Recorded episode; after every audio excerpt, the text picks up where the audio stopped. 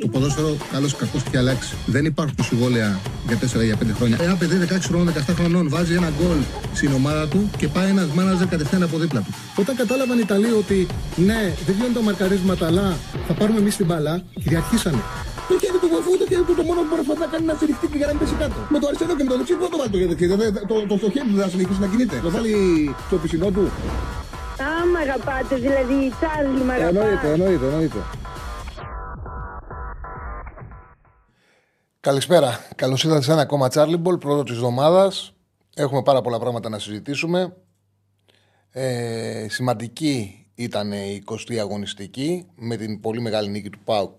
Δίκαιη νίκη στο ντέρμπι επί του Παναθηναϊκού. Είναι δεδομένο ότι στο τέλος η καλύτερη ομάδα, η ομάδα που, είναι, που έχει δουλέψει πιο σωστά, που βγάζει φόρμα, ροή, συνεργασίε που ξέρει τι παίζει, ήταν αυτή που πήρε την νίκη και είναι και αυτή που βρίσκεται στην πρώτη θέση του πρωταθλήματος. Ο Πάουκ είναι σταθερά καλός, σταθερά η καλύτερη ομάδα από μετά την ήττα ε, στην ΟΠΑ Παρίνα. Μετά από αυτό το παιχνίδι, η βελτίωση φόρων που έχει βρει ο Πάουκ είναι πάρα πολύ καλή. Η συνεργασία που βγάζει θεωρώ ότι χτίζει επιθέσεις με έναν τρόπο που αυτή την εποχή δεν χτίζει κάποια άλλη ομάδα.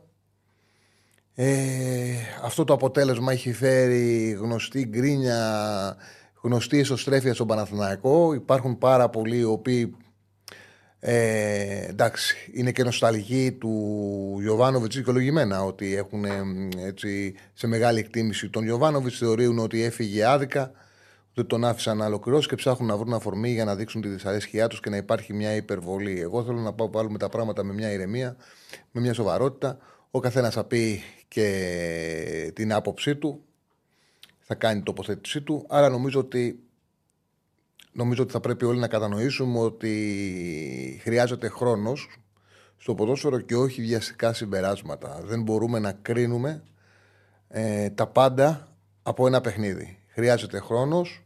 Δεδομένα ο Πάοκ αυτή τη στιγμή, αυτή την εποχή, είναι σε πολύ καλύτερη κατάσταση στον Παναναναϊκό.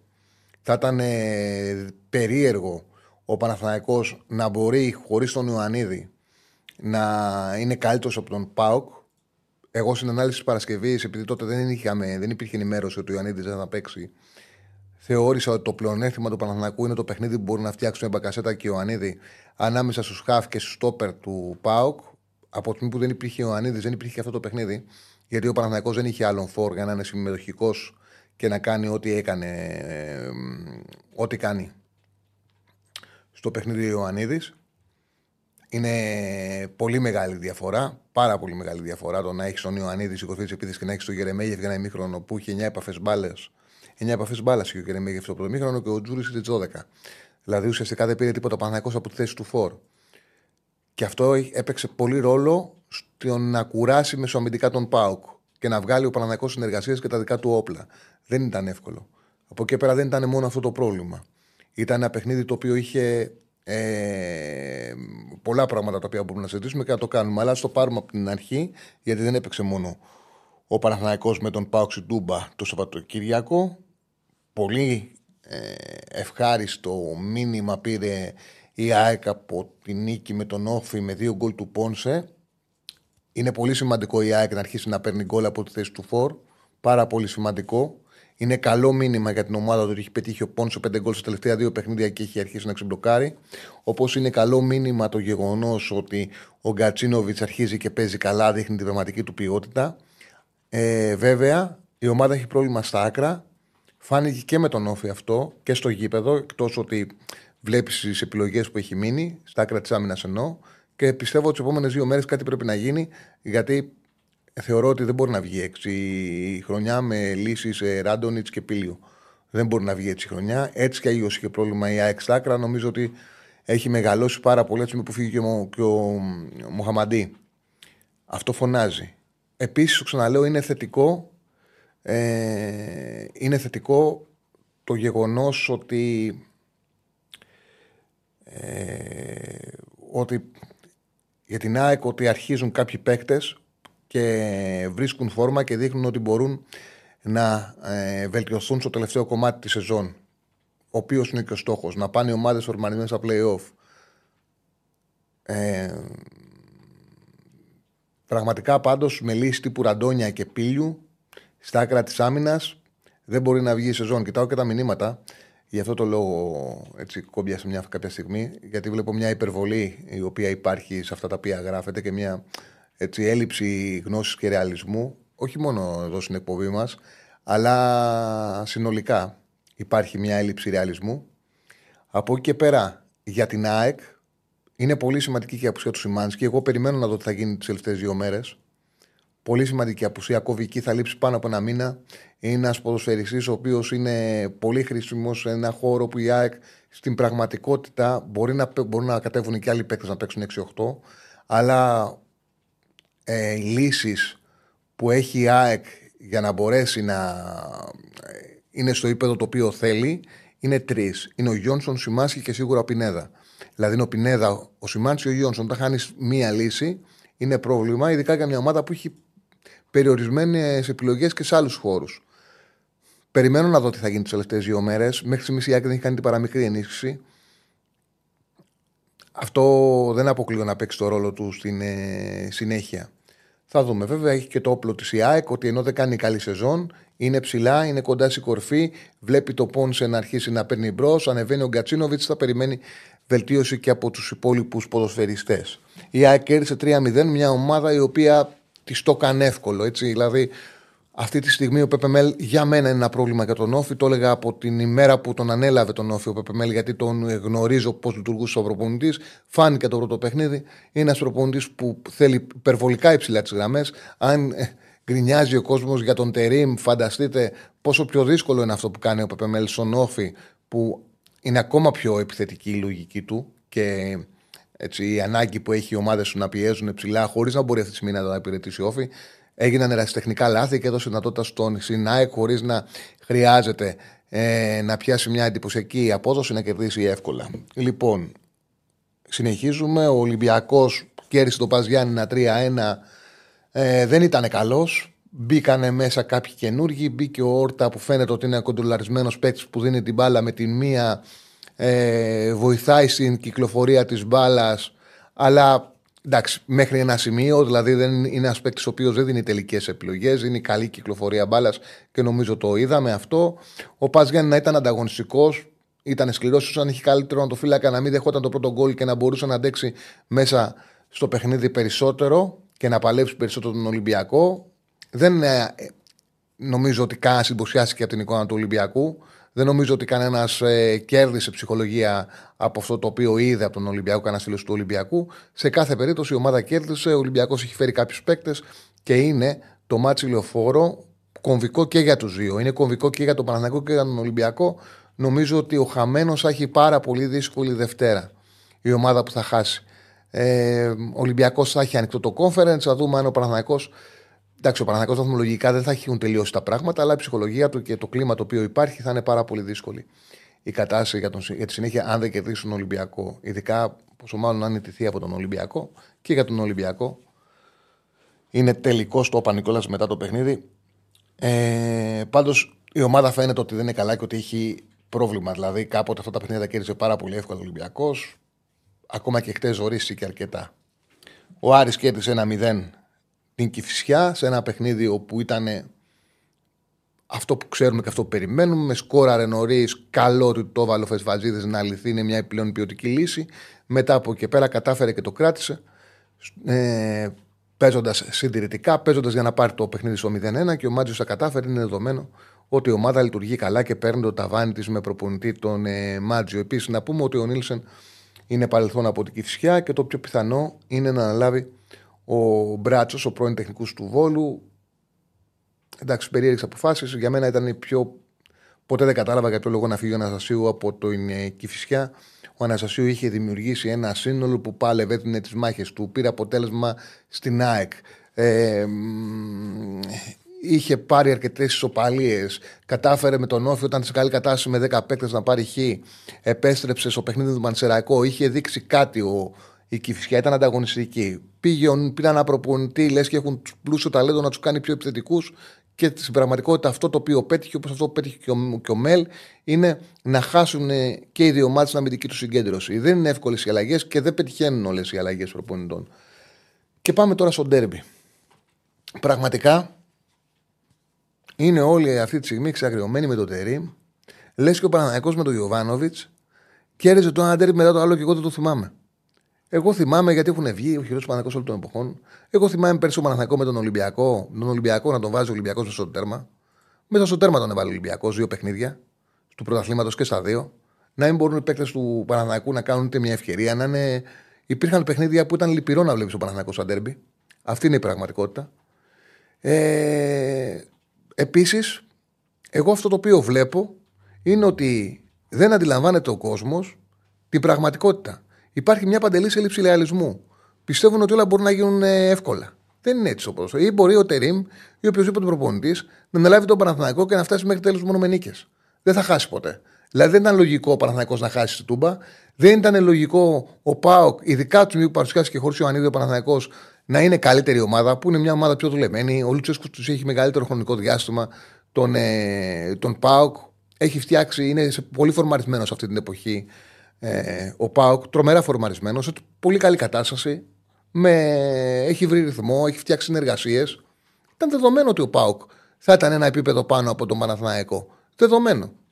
Είχε τα δικά του όπλα Παναθηναϊκός, τα οποία δεν μπόρεσε στο τέλος, ε, στο ξεκίνημα του αγώνα να δεν είναι στο γήπεδο, καθώς ο Ιωαννίδης δεν ήταν διαθέσιμος.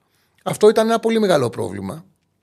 Και θα μιλήσω για τον Καραγμέγεφ, γιατί πραγματικά πιστεύω ότι κάποιοι θέλουν να σχολιάζουν επικριτικά χωρίς να έχουν γνώση για το αντικείμενο το οποίο μιλάνε καθόλου και να μην ενδιαφέρονται και να μάθουν. Αυτό είναι και το χειρότερο. Ε, θέλουν δηλαδή να σχολιάσουν έτσι με αυστηρό τόνο, χωρίς να τους νοιάζει να μάθουν το... αυτό το οποίο συζητάνε. Ο Γερεμέγεφ δεν είναι ένα σεντερφόρ ο οποίος ε, θα παίξει στη σέντρα και θα διακριθεί. Ο Γερεμέγεφ είναι ένα σεντερφόρ που πρέπει να βρει το ρόλο του το οποίο δεν το είχε δώσει ο προηγούμενος προπονητής και είναι όταν κυνηγάς το αποτέλεσμα να μπορεί να σου δώσει κάποιες λύσεις μέσα στην περιοχή, να μπαίνει από τον πάγκο. Δεν έχει χρησιμοποιηθεί σε αυτόν τον ρόλο. Στην Τούμπα ήταν ένα δύσκολο παιχνίδι για αυτόν. Είναι δύσκολο για να παίχτη με τον κορμί του Γερεμέγεφ, με το ύψος του Γερεμέγεφ, να μπει στο πρώτο ημίχρονο και να έρθει στις επαφές που χρειάζεται με την μπάλα και να έχει τη σημαντικότητα που χρειάζεται σε χώρους που δεν του ταιριάζουν. Ασφαλώς εδώ Ασφαλώς έχουν γίνει λάθη από τον Τερήμ. Δεδομένα έχουν γίνει λάθη από τον Τερήμ. Δηλαδή, εγώ δεν κατάλαβα ποτέ γιατί να ξεκινήσει ο Γερεμέγεφ και να βγει στο ημίχρονο. Η διαχείριση του Γερεμέγεφ θα έπρεπε να είναι στο συγκεκριμένο παιχνίδι, να τον έχει για τον πάγκο και να μπει στο 65-70.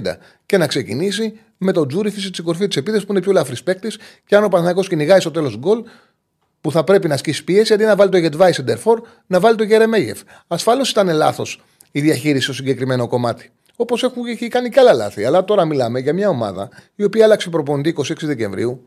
Πήρε έναν άνθρωπο ο οποίος δουλεύει τελείως διαφορετικό ποδόσφαιρο από τον προκάτοχό του. Δηλαδή ο Γιωβάνοβιτς ήταν ένας προπονητής όπου έκτιζε την ομάδα που χαμηλά, ήθελε passing game, πολλές πάσες. Ο Τερήμ πιστεύει σε άλλο ποδόσφαιρο. Θέλει οι ομάδες σου να ανεβαίνουν ψηλά, να παίζουν σε ένταση, να πρεσάρουν, να πιέζουν. Μέσα από αυτό σου βγαίνει η επιθετικότητα. Ο Παναγιακό, αν το έχετε καταλάβει, γιατί κάποιοι δεν το έχουν καταλάβει, στα ντέρμπι είναι πιο εύκολο οι ευκαιρίες από ό,τι ήταν ε, με τον Γιωβάνοβιτς. Είναι πολύ πιο εύκολος. Δηλαδή, ακόμα και χτες, ακόμα και χτες, ε, ο Παναθναϊκό, που δεν ήταν καλός, έβαλε γκολ, έστω με πέναλτι, είχε στο τέλος δύο μεγάλες ευκαιρίες για να μπορέσει να φτάσει στην ισοφάριση. Θα μπορούσε το, το βαθμό να τον πάρει. Ασφαλώς θέλει πάρα πολύ δουλειά, πάρα πολύ δουλειά και δεν ξέρω αν θα τα καταφέρει ε, να έχει την ομάδα με την ισορροπία που πρέπει μεσοαμυντικά, ώστε να μπορέσει η ομάδα να έχει μεσοαμυντική ασφάλεια με το ρίσκο που πέσει και με το ύψος που δίνει, που, ε, που βάζει. Ο Τερήμ που έχετε πέσει να το φάτε δεν είναι ένας στοιχείο προπονητής. Έχει πάρει πάρα πολλά πρωταθλήματα, ξέρει από πρωταθλητισμό και επειδή είναι έτσι ο ποδοσφαιρικό κύκλος, στο ξεκίνημά του στη Γαλατά Σαράι, στην πρώτη συνεργασία, είχε φάει και 6-0 από τη Φενέρμπαξε. 6-0 είχε φάει. Όμως, μετά, όταν έκανε την ομάδα, την έφερε στα δικά του μέτρα, στα ντέρμπι, ε, στα εγχώρια ντέρμπι, ήταν κυρίαρχος. Η ομάδα του στα εγχώρια ντέρμπι, πάντα η Γαλατά Σαράι, είχε τον, τον πρώτο λόγο. Δεν ξέρω αν θα συμβεί έτσι ο Παναθηναϊκό, γιατί αυτό ο Παναθηναϊκό έγινε μια δύσκολη διαδικασία. Δηλαδή, εγώ το ξαναλέω για αυτούς που κάνουν ότι δεν καταλαβαίνουν το τι έχει συμβεί. Ο Τερήμ πήρε την ομάδα 26 Δεκεμβρίου, ε, προσπαθεί να τη βάλει σε ένα καινούριο ποδόσφαιρο. Το καινούριο του ποδόσφαιρο είναι πιο ένταση, στο δικό του ποδόσφαιρο έχει μεγαλύτερη ένταση. Βγάζει θλάσεις. Επίσης, κλήθηκε να μεγαλώσει το ρόσερ και να, κάνει μετα... να γίνουν μεταγραφές, γιατί και η διοίκηση άλλαξε τον προπονητή. Γιατί δεν πίστευε ότι με το ρόσερ που είχε φτιάξει ο προηγούμενος προπονητής μπορεί να πάρει πρωτάθλημα. Δεν τα βρήκανε στις συζητήσεις που κάνανε για το μέγεθος των μεταγραφών που πρέπει να γίνουν. Ο Γιωβάνοβιτς επέμενε σε ένα στόπερ. Τα έχω πει πάρα πολλές φορές. Λοιπόν, και ο Παναγιακός έκανε μεταγραφές και έβγαλε τον Ιανουάριο ένα πάρα πολύ δύσκολο πρόγραμμα μέσα σε αυτή τη διαδικασία. Δηλαδή σε μια διαδικασία όπου ε, αλλάζει η σύλλη παιχνιδιού, αλλάζει η σύλλη προπόνησης, ανεβαίνει η ένταση, αυτό φέρνει τραυματισμούς. Η ομάδα κάνει μεταγραφές. Η ομάδα ήταν συγκυγιά τη από τον Ιωβάνοβιτ. Συγκυγιά τη το πήρε την ομάδα ο Τερήμα από τον Ιωβάνοβιτ. Και όλα αυτά μέσα σε έναν Ιανουάριο που ήταν το ένα πιο δύσκολο παιχνίδι από το άλλο, ασφαλώς θα έφερνε και κάποια αρνητικά αποτελέσματα που μέχρι τώρα ο Παναθηναϊκός δεν είχε. Δηλαδή, ο Παναθηναϊκός πήρε την πρόκληση με τον Ολυμπιακό, έφερε χ με την ΑΕΚ, κέρδισε τα βατά παιχνίδια που είχε στη λεωφόρο και κάνει την ήττα με τον Ατρόμητο που την Τετάρτη θα παίξει ρεβάνς να δούμε αν θα συνεχίσει ο Παναθηναϊκός ή όχι στο κύπελο και έχασε με τον Πάουκ από ποιον Πάουκ. Από την ομάδα η οποία είναι αυτή τη στιγμή σε καλύτερη κατάσταση. Και λες και πίστευε κανένας ότι υπάρχουν μαγικές λύσεις, όλοι φωνάζουν, όλοι βρίζουν, όλοι γκρινιάζουν. Δεν είναι έτσι. Δεν είναι έτσι. Δεν είναι υπομονή. Το ταμείο θα γίνει τέλος τη σεζόν. Κάποιοι βρίζουν τον Αλαφούζο. Τι βρίζετε τον Αλαφούζο. Θα την πάρετε την ομάδα εσείς; Εσείς που βρίζετε τον Αλαφούζο και λέτε Αλαφούζο πούλο, θα την πάρετε την ομάδα εσείς; Δεν το καταλαβαίνω αυτό το πράγμα. Τι τα βαζιλίκι είναι αυτός το Παναθηναϊκός; Δεν το καταλαβαίνω αυτό το πράγμα. Δηλαδή έχει καταντήσει ιδέα. Πήρε ο Παναθηναϊκός διοίκηση, του κάνει μεταγραφή, πήρε τον Μπακασέτα, έδωσε τόσα λεφτά. Ε, πήρε τον Τραγκόφσκι, λένε όλοι γιατί παίζει τον Τραγκόφσκι. Τερματοφύλακα που παίζει στη Φιωρεντίνα πήρε ο Παναθηναϊκός με βιογραφικό. Τι τον πήρε, και ένα ονοματικό σου Λοντίνκιν που ήταν ο Λοντίνκιν ονοματικό σου Μπρουνιόλη. Ο Παναθηναϊκό δεν πήρε βασικό ο τερματοφύλακα για να κάτσει στον πάγκο. Ο Παναθηναϊκό πήρε τερματοφύλακα για βασικό. Δεν πήρε καν σε μια φτηνή επιλογή να πούνε Έλα εδώ Κλέιμαν, έχουμε Λοντίνκιν βασικό, έλα κάτσε δεύτερος. Πήραν την απόφαση να πάρουν τερματοφύλακα βασικό. Και τον χρησιμοποίησε βασικό. Για βασικό τον πήρε, δεν τον πήρε για ονοματικό. Τον πήρε για να παίξει. Πήρε καλό να τον φυλάει ο Παναθηναϊκός. Το αν θα βγει, όχι θα το δούμε στην πορεία, αλλά ας αφήσουμε λίγο χρόνο.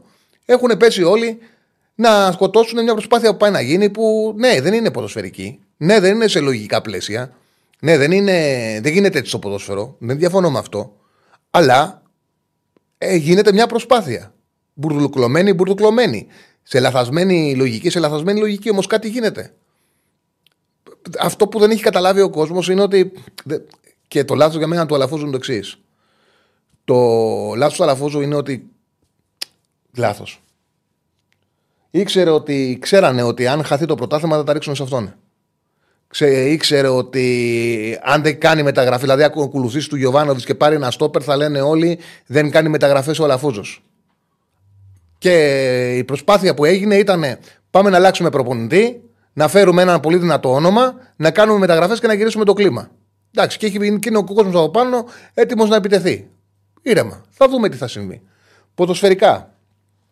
Ποδοσφαιρικά, στο πρώτο ημίχρονο, να μιλήσουμε και λίγο για το παιχνίδι. Ο Λουτσέσκου πήρε την εξής απόφαση να το πάει το μάτσο όπως με τον Άρη. Και το κάνει σαν τερμπι. Και αυτό ίσως κάποια σημεία να το πληρώσει. Γιατί κατά την άποψή μου, ο Πάοκ είναι καλύτερη ομάδα από ό,τι έδειξε και χτες. Ο Πάοκ έριξε την πόση επειδή έφτιαξε κάποιες πολύ ωραίες φάσεις. Και κάποιες δεν τι τελείωσε. Και επειδή ήταν πολύ πιο ωραίος στην συνεργασία, στον τρόπο που κυλούσε την μπάλα στο χώρο. Στην πραγματικότητα, οι ευκαιρίες του ήταν τα δύο γκολ που έβαλε και άλλες δύο-τρεις φάσεις δεν τελείωσε καλά και τα γκολ offside. Δεν είχε την ευκαι... ευκαιρίες ανάλογα με αυτές που του έδινε η άμυνα του Παναθηναϊκού, το κακό build-up του Παναθηναϊκού, ειδικά στο pressing είχε πάρα πολύ μεγάλο πρόβλημα. Η αμυντική ανεπάρκεια του Μλαντένοβιτ που είναι απίστευτη, η αμυντική ανεπάρκεια του, του Μπλαντένοφ δεν είχε ανάλογες ευκαιρίες. Δηλαδή, έφτιαξε ο Πάουκ σε αυτό το παιχνίδι 6 γκολ για ένα τέρμα. Άμα τα 6 γκολ είναι 1,1 του Πάουκ και 1,6 του Παναθηναϊκού. Εντάξει, είναι 1,6 του Παναθηναϊκού γιατί είχε 0,75 τα πέναλτι, το πέναλτι. Αλλά και το πέναλτι να μην υπήρχε ήταν 6 γκολ ισορροπίας. Δεν έκανε ανάλογα με την διαφορά κλάσης που είχε ποιότητας ο Πάουκ, δεν έκανε ε, το παιχνίδι που θα έπρεπε, κατά την άποψή μου. Κατά την άποψή μου. Όμως, ο Λουτσέσκου πόνταρε και εκεί δικαιώθηκε στο γεγονός ότι κάποια στιγμή ο Παναθηναϊκός θα προσπαθήσει να σηκώσει, να ανεβάσει ψηλά τις γραμμές του και θα κάνει αυτό με το που γίνει λάθος, θα το αξιοποιήσει. Και αυτό συνέβη και τι λέγαμε την, ε, την Παρασκευή, ότι με δύο τρόπους του αρέσει να επιτίθεται το Πάουκ μετά το μάτς με, ε, στη Φιλαδέλφια. Με δύο τρόπους. Και με αυτούς τους δύο τρόπους έβαλε γκολ.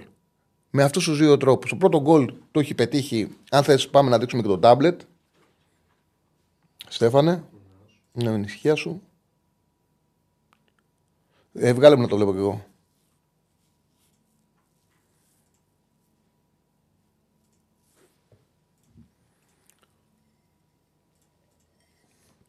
Λοιπόν, έτσι είναι οι αρχικοί σχηματισμοί. Κάτσε, ε, μην, επειδή είναι πάρα πολύ παίκτες όμως, μην, το, μη σε ζαλίσουμε. Να τους περάσουμε εκτός. Και να δείξουμε τους πρωταγωνιστές, δηλαδή αυτούς που έχει νόημα στην πρώτη φάση του γκολ. Δηλαδή που συμμετείχαν. Εδώ ήταν ο Αράο, ο οποίος έχασε την μπάλα, ο Ντεσπότοφ και ο Μούρ που συνέχισε το τρέξιμο, το τρέξιμο. Και ο Τάισον. Λοιπόν.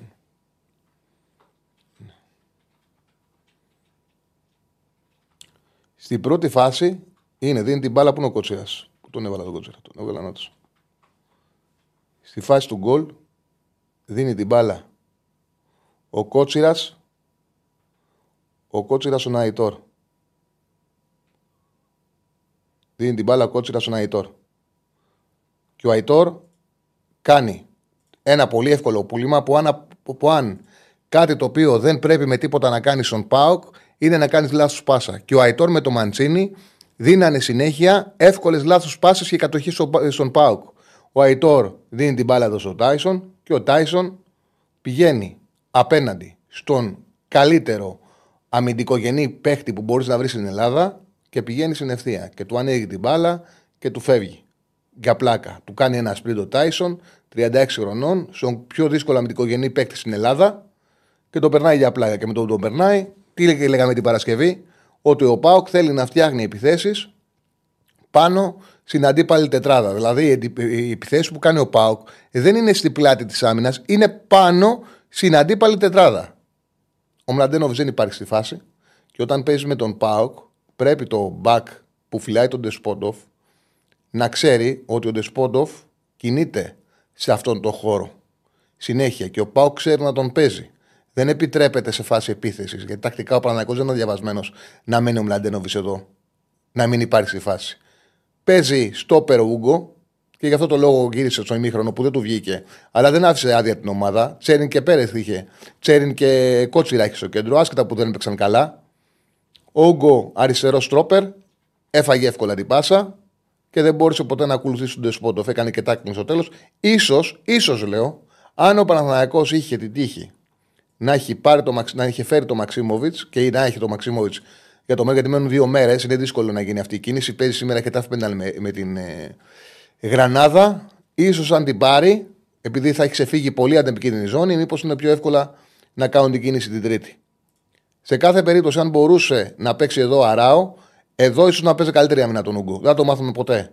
Αλλά εδώ μπορεί να παίζει καλύτερη άμυνα. Παίρνει την πάσα ο Τάισον στον Ντεσπότοφ, ο Ούγκο δεν το προλαβαίνει, ο Ντεσπότοφ κάνει αυτό που ξέρει καλά, εκτελεί. Δηλαδή είναι κλασική επίθεση πάνω σε αυτό το οποίο λέγαμε. Στο δεύτερο γκολ που βάζει ο Πάουκ, στο δεύτερο γκολ, ξεκινάει από αυτό το χώρο με κλέψιμο του Σάστρε και εδώ έκανε το δεύτερο πράγμα το οποίο λέγαμε ο Πάουκ.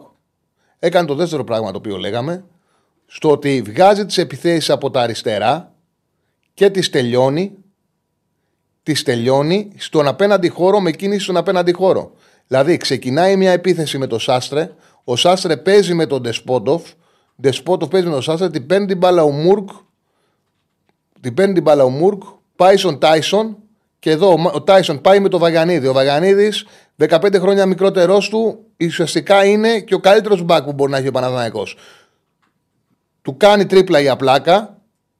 Εδώ γίνεται η συνεργασία, βγαίνει από τα αριστερά και όπως κάνει πάντα ο Πάουκ, κίνηση στο χώρο και ο Σάστρο δεξί μπακ που έχει κλέψει την μπάλα, κόβει με στην περιοχή, ακολουθεί ο Ντεσπόντοφ, αφήνει την μπάλα να περάσει ο Σάση κατά πόδια του και εκτελεί ο Ντεσπόντοφ. Δηλαδή, στο πρώτο γκολ ήταν συνεργασία πάνω στην ε, αντίπαλη αμυντική τετράδα. Στο δεύτερο γκολ είναι μια φάση η οποία ξεκινά από αυτό τον χώρο, όμως κτίζεται η δημιουργία από τα αριστερά, χτίζεται εδώ η δημιουργία και όλα γίνονται με τρίπλα του Τάισον και γυρνάνε την μπάλα σε κόψιμο χώρου που γίνεται από την απέναντι πλευρά. Αυτό που κάνει συνέχεια ο Πάουκ. Ο Πάουκ κάνει συνέχεια αυτό το πράγμα. Πάει με τρεις παίκτες. Πού είναι ο Τάισον. Μισό λεπτό. Τάισον αριστερά εξτρέμτα. Τον ευρύγε. Όχι το Τάισον, τον το Τόμα Σάχνο. Τον Τόμα Σάχνο. Πού είναι ο Τόμα. Να το, να το.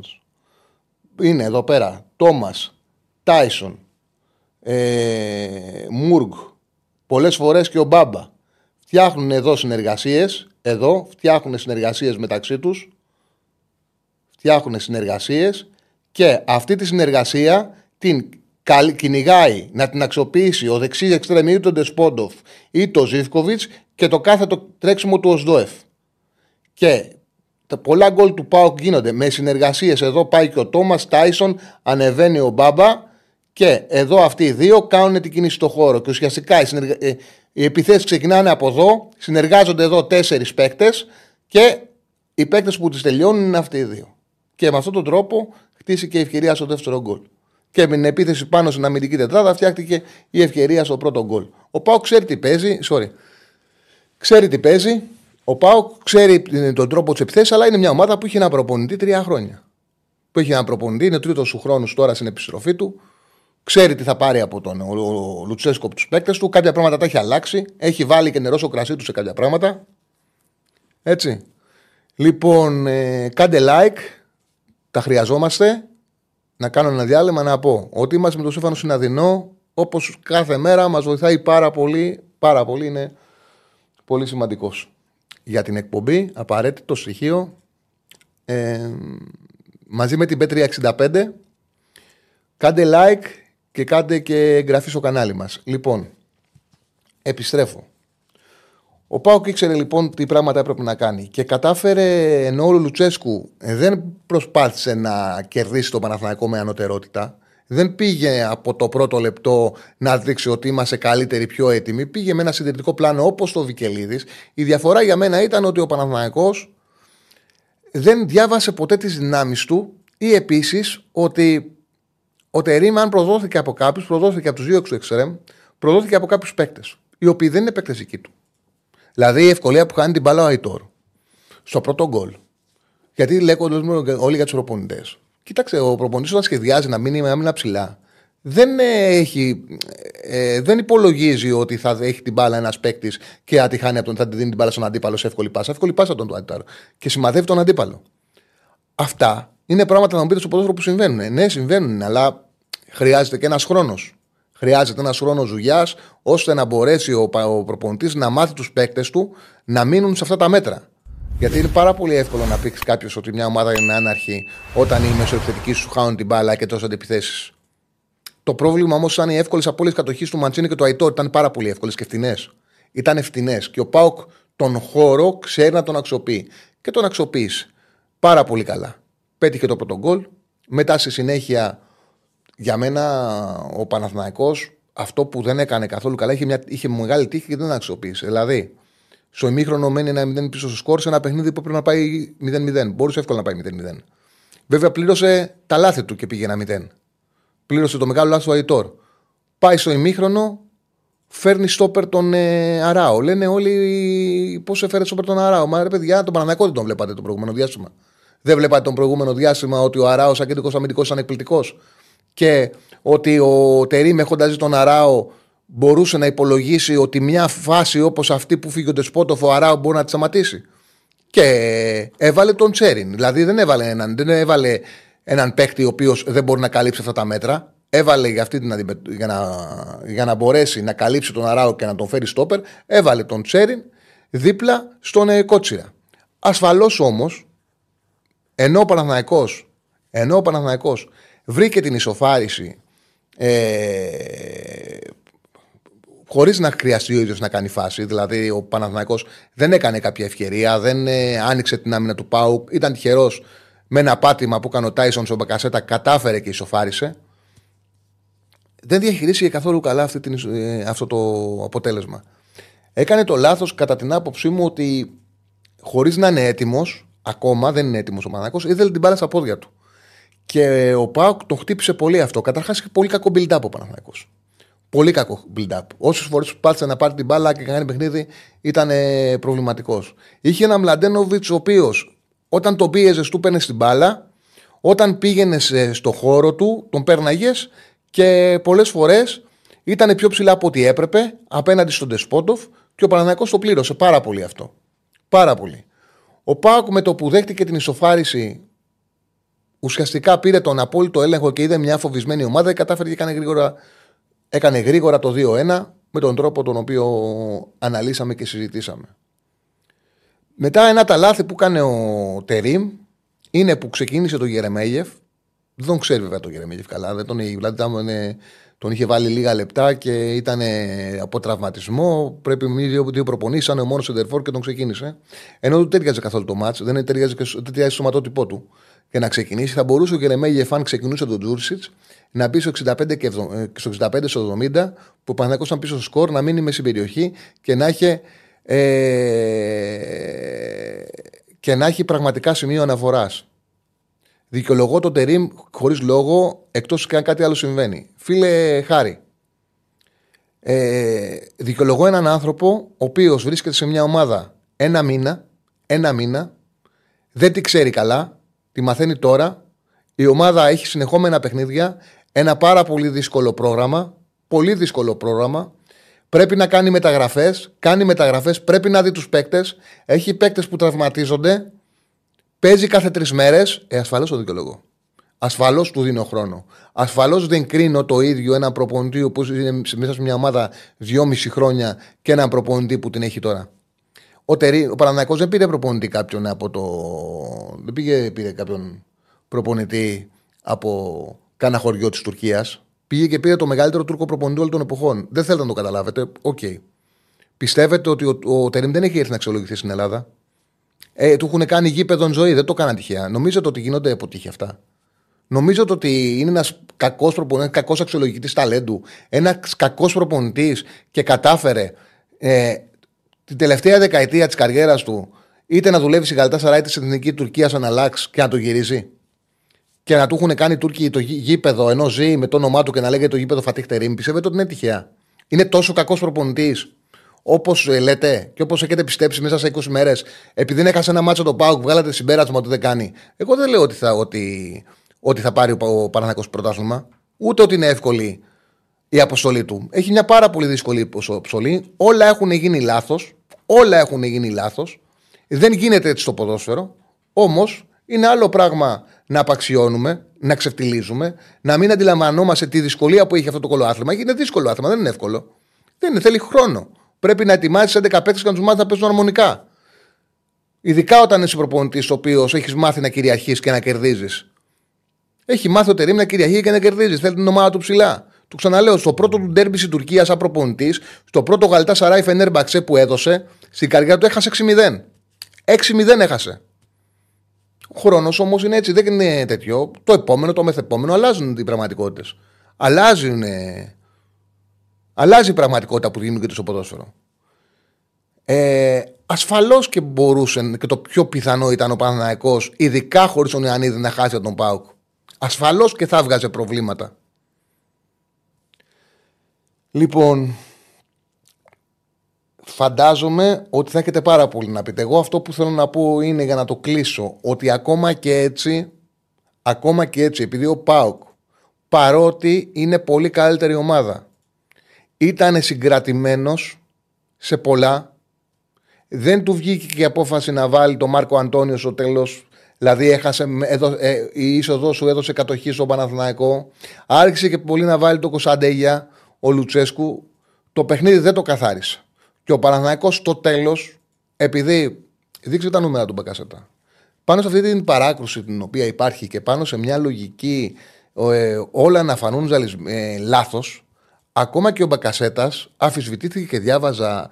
Ε, τους πήρε τα λεφτά, πήρε 1,7, 1,2. Ο Μπακασέτας πήγε να πάρει το μάτι μόνος του. Ο Μπακασέτας απέναντι, χωρίς να έχει τον Ιωαννίδη μπροστά του να συνεργαστεί, χωρίς να έχεις σε καλή μέρα τους εξτρέμ του Παναθηναϊκού, γιατί δεν ήταν, δεν υπήρχε παίκτης του Παναθηναϊκού. Οι μόνοι που δώσανε μάχη ήταν ο Αράο, ο Μπακασέτας και ο Κότσιρας. Αυτοί οι τρεις. Αυτοί οι τρεις. Ο Μπακασέτας κέρδισε πέναλτι, το βάλε έσω με κακό χτύπημα, λάθος το κέρδισε και έδωσε και μια assist πάρε βάλει ο Μλαντένοβιτς να εσωφαρίσει. Ο Μλαντένοβιτς είχε όλο το τέρμα και εκτέλεσε στο χέρι του Κοτάρσκι. Βέβαια και ο Κοτάρσκι έκανε ό,τι μπορούσε να μικρύνει το τέρμα. Όμως είχε ξεκάθαρη εκτέλεση. Του το χάρισε ο Μπακασέτας ο οποίος τα νούμερα του είναι εντυπωσιακά. Έδωσε σε μια ομάδα που δεν είχε δημιουργία τρεις κυπάσεις. Σε μια ομάδα χωρίς δημιουργία. Είχε σκόραρε, είχε 53 επαφές με την μπάλα, είχε 3 επαφές στην αντίπαλη περιοχή, είχε 3 εξελέσεις, είχε 26-42 πάσες.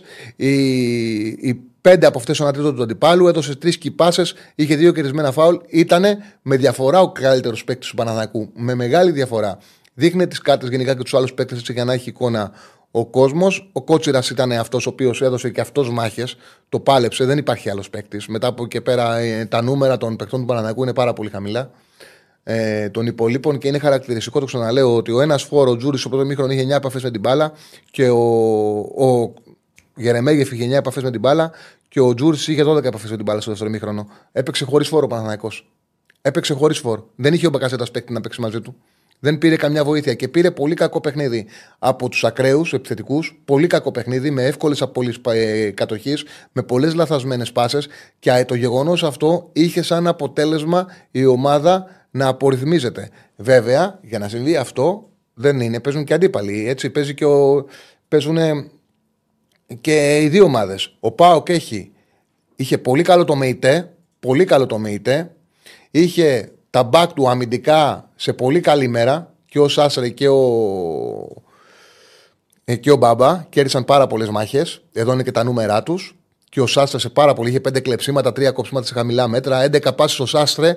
Πόσο κακά μήνθηκε σε συγκεκριμένη πλευρά ο Παναθανικό στην αριστερή του, φαίνεται από το νούμερο 11 πάσει στον τρίτο του αντιπάλου. Αυτό το νούμερο 11 πάσει στον τρίτο του αντιπάλου δεν το έχει καταγράψει κανένας παίκτης του αγώνα. Είναι πάρα πολύ μεγάλο νούμερο και το έχει καταγράψει ο Σάστρε ε, κατα, γίνει κατανοητό πόσο άσχημα μάρκαρε σε αυτό το χώρο, σε αυτό τον χώρο ο Παναθηναϊκός.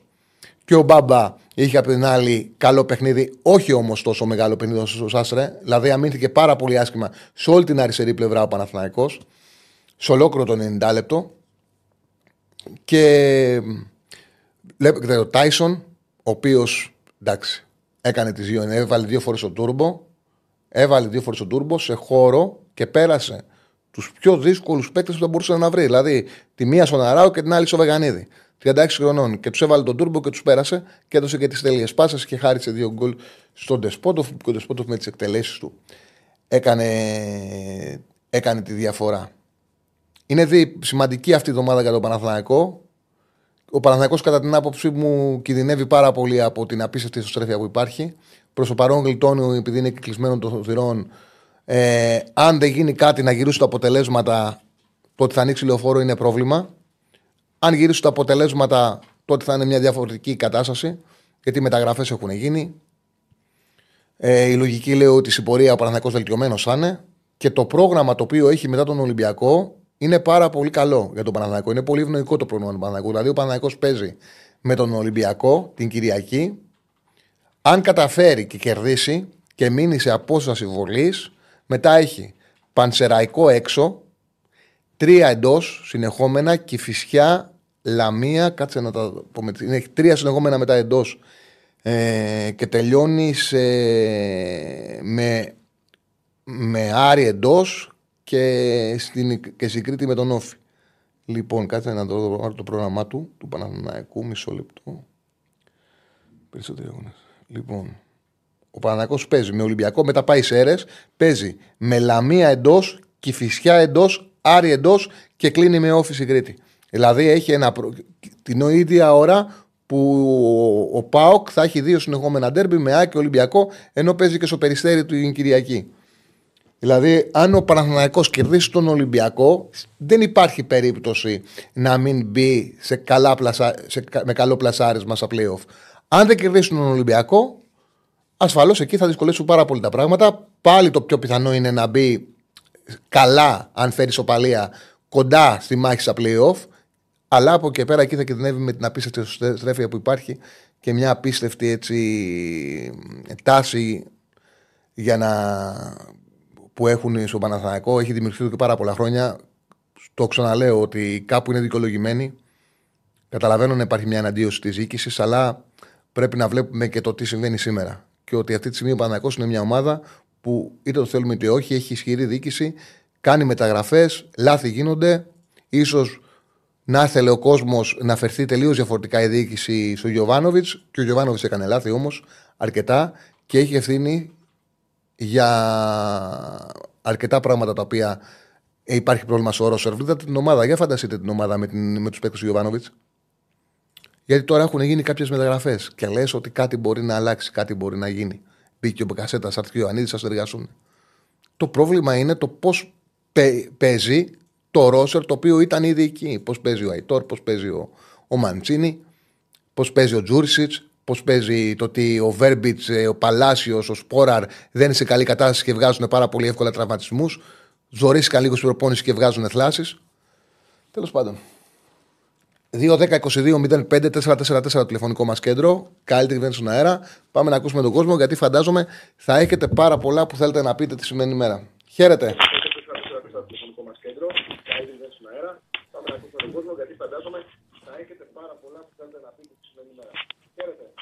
Καλησπέρα. Καλησπέρα. Γεια σου, Τσάρλι. Γεια σου, Ευγένεια Λέμου. εδώ, τι κάνεις. Καλά, μια χαρά. Άμα θες καμήλωσέ μου λίγο τα ακουστικά, ακούγονται πολύ δυνατά. Ναι, ναι, ναι, ένα λεπτό, ένα λεπτό. Όχι, όχι, δεν λέω σε ένα. Λογικά είναι καλύτερα τώρα. Ε, για μιλά, φιλέ. Τώρα με ακούς, Ναι, καλύτερα; ναι, μια χαρά, μια χαρά. Ωραία.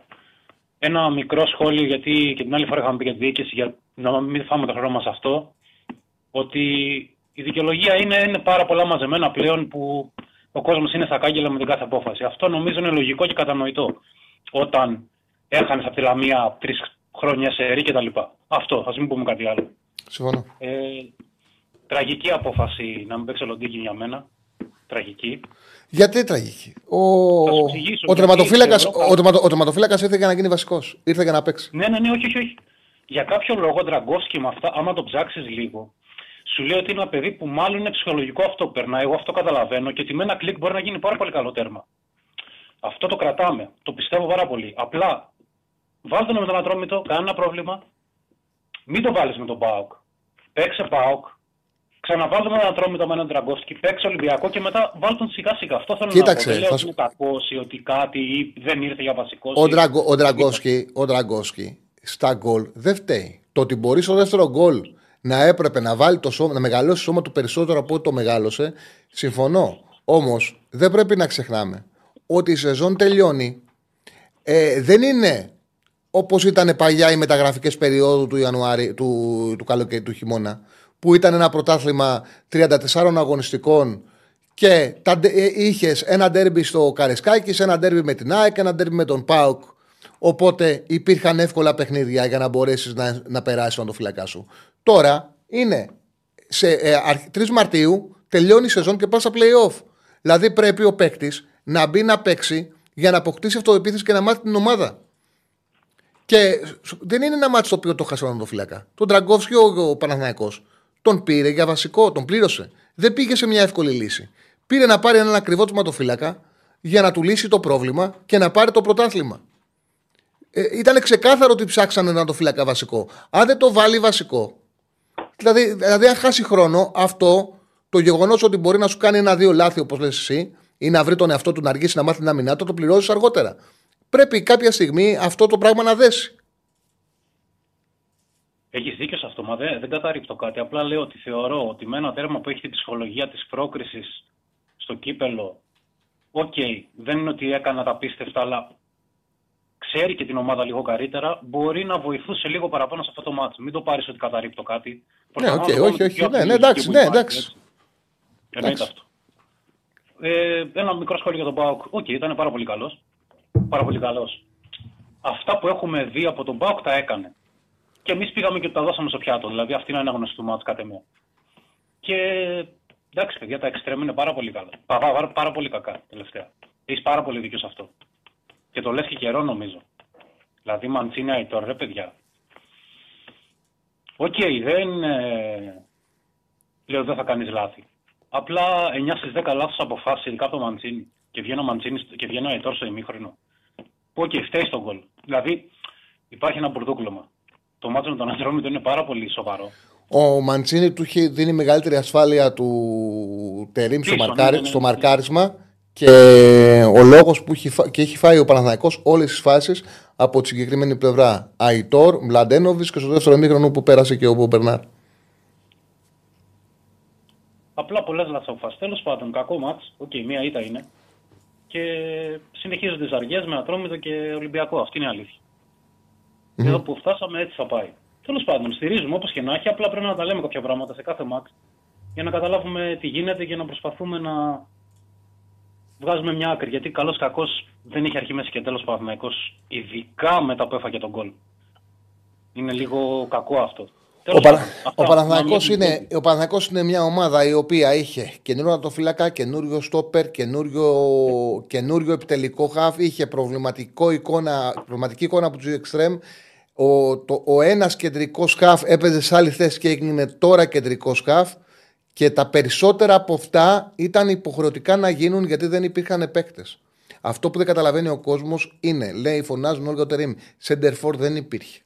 Σέντερφορ δεν υπήρχε. Έπαιξε ο Γερεμέγεφ το πρώτο του μάτς βασικός, αναγκαστικά δεν υπήρχε άλλος. Αν δεν έβαζε τον Γερεμέγεφ, θα πήγαινε σε βαφτίσια στο Τζούρισιτς. Που αυτό έπρεπε να κάνει. Δεν λέω ότι αυτό έπρεπε να κάνει, όμως η ομάδα δεν είχε Σέντερφορ.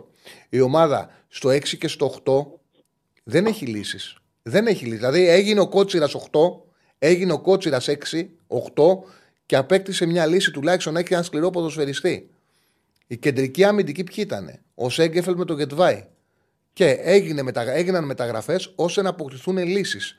Κάποια πράγματα έχουν γίνει αναγκαστικά. Οι εξτρέμ δεν παίζουν καλά από το ξεκίνημα της σεζόν. Δεν είναι καινούριο. Δεν είναι καινούριο. Θα δούμε, τέλος πάντων. Ναι, ναι, ναι, είναι, είναι περίεργη η κατάσταση. Α ελπίσουμε για το καλύτερο και να ανέβουν και κάποιοι παίχτες επιτέλους. Δηλαδή, εντάξει, είναι λίγο άσχημη η εικόνα. Αυτά. Καλή συνέχεια. Ευχαριστώ πολύ. Ο φίλος λέει: Μας είχε φάει τα σηκώτια ε, όταν ο Ιβάν δεν έδινε ευκαιρίες στο Γερεμέγεφ. Άμα δεν θε να το καταλάβεις, φίλο μου, δεν το καταλάβεις ποτέ.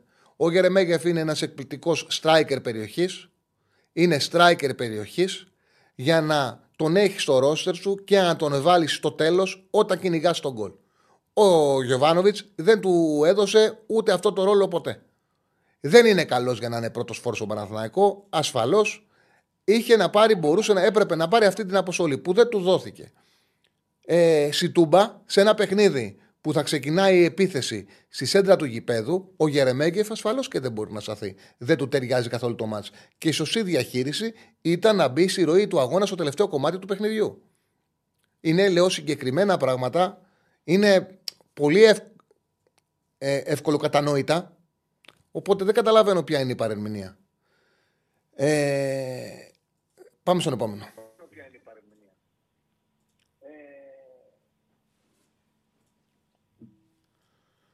Χαίρετε. Σουτζούκλου κουμ, πάω κολέ, ολέ, ολέ, πάω κολέ, ολέ, ολέ, πάω κολέ, ολέ. Γεια σου Τσάλι, Έλα ρε Κώστα. τι κάνουμε; Καλά φίλε. Ε, εδώ να δεις, εδώ να δεις πόσο καλά, ε, πόσο καλά είμαστε. Ε, λογικό δεν Τι είναι. Ωραία είναι η κορυφή, μόνος, ήσυχος, ηρεμία. Πολύ Και, ωραία. μωρέ, και βγάζει και επιθέσεις η ομάδα σου που δεν τις βλέπεις από τις υπόλοιπες ομάδες. Δηλαδή έχει μια, έχει μια, ζω- μια ζωή ρε παιδί μου, είναι ποδοσφαιρικό, είναι ωραίο. Είναι ωραίο αυτό που παρασκευάζει ο Πάουκ. Εγώ αυτό που θα ήθελα να σου πω την αλήθεια, εγώ τον Πάουκ δεν είμαι ικανοποιημένος. Ε, θα ήμουν ικανοποιημένος με τον Πάουκ αν κέρδιζε τον Παναναναϊκό 4-1 όσο έπρεπε να χάσει με βάση τη διαφορά που έχουν οι δύο ομάδες. Όχι, μόνο δεν το- όχι μόνο δεν το έκανε, ε, από ανεπάρκεια τον, ε, στην εκτέλεση των παιχτών του Παναναναϊκού κέρδισε. Γιατί οι δύο φάσεις που φτιάχνει στο τέλος είναι πολύ μεγάλες ο Παναναναϊκό.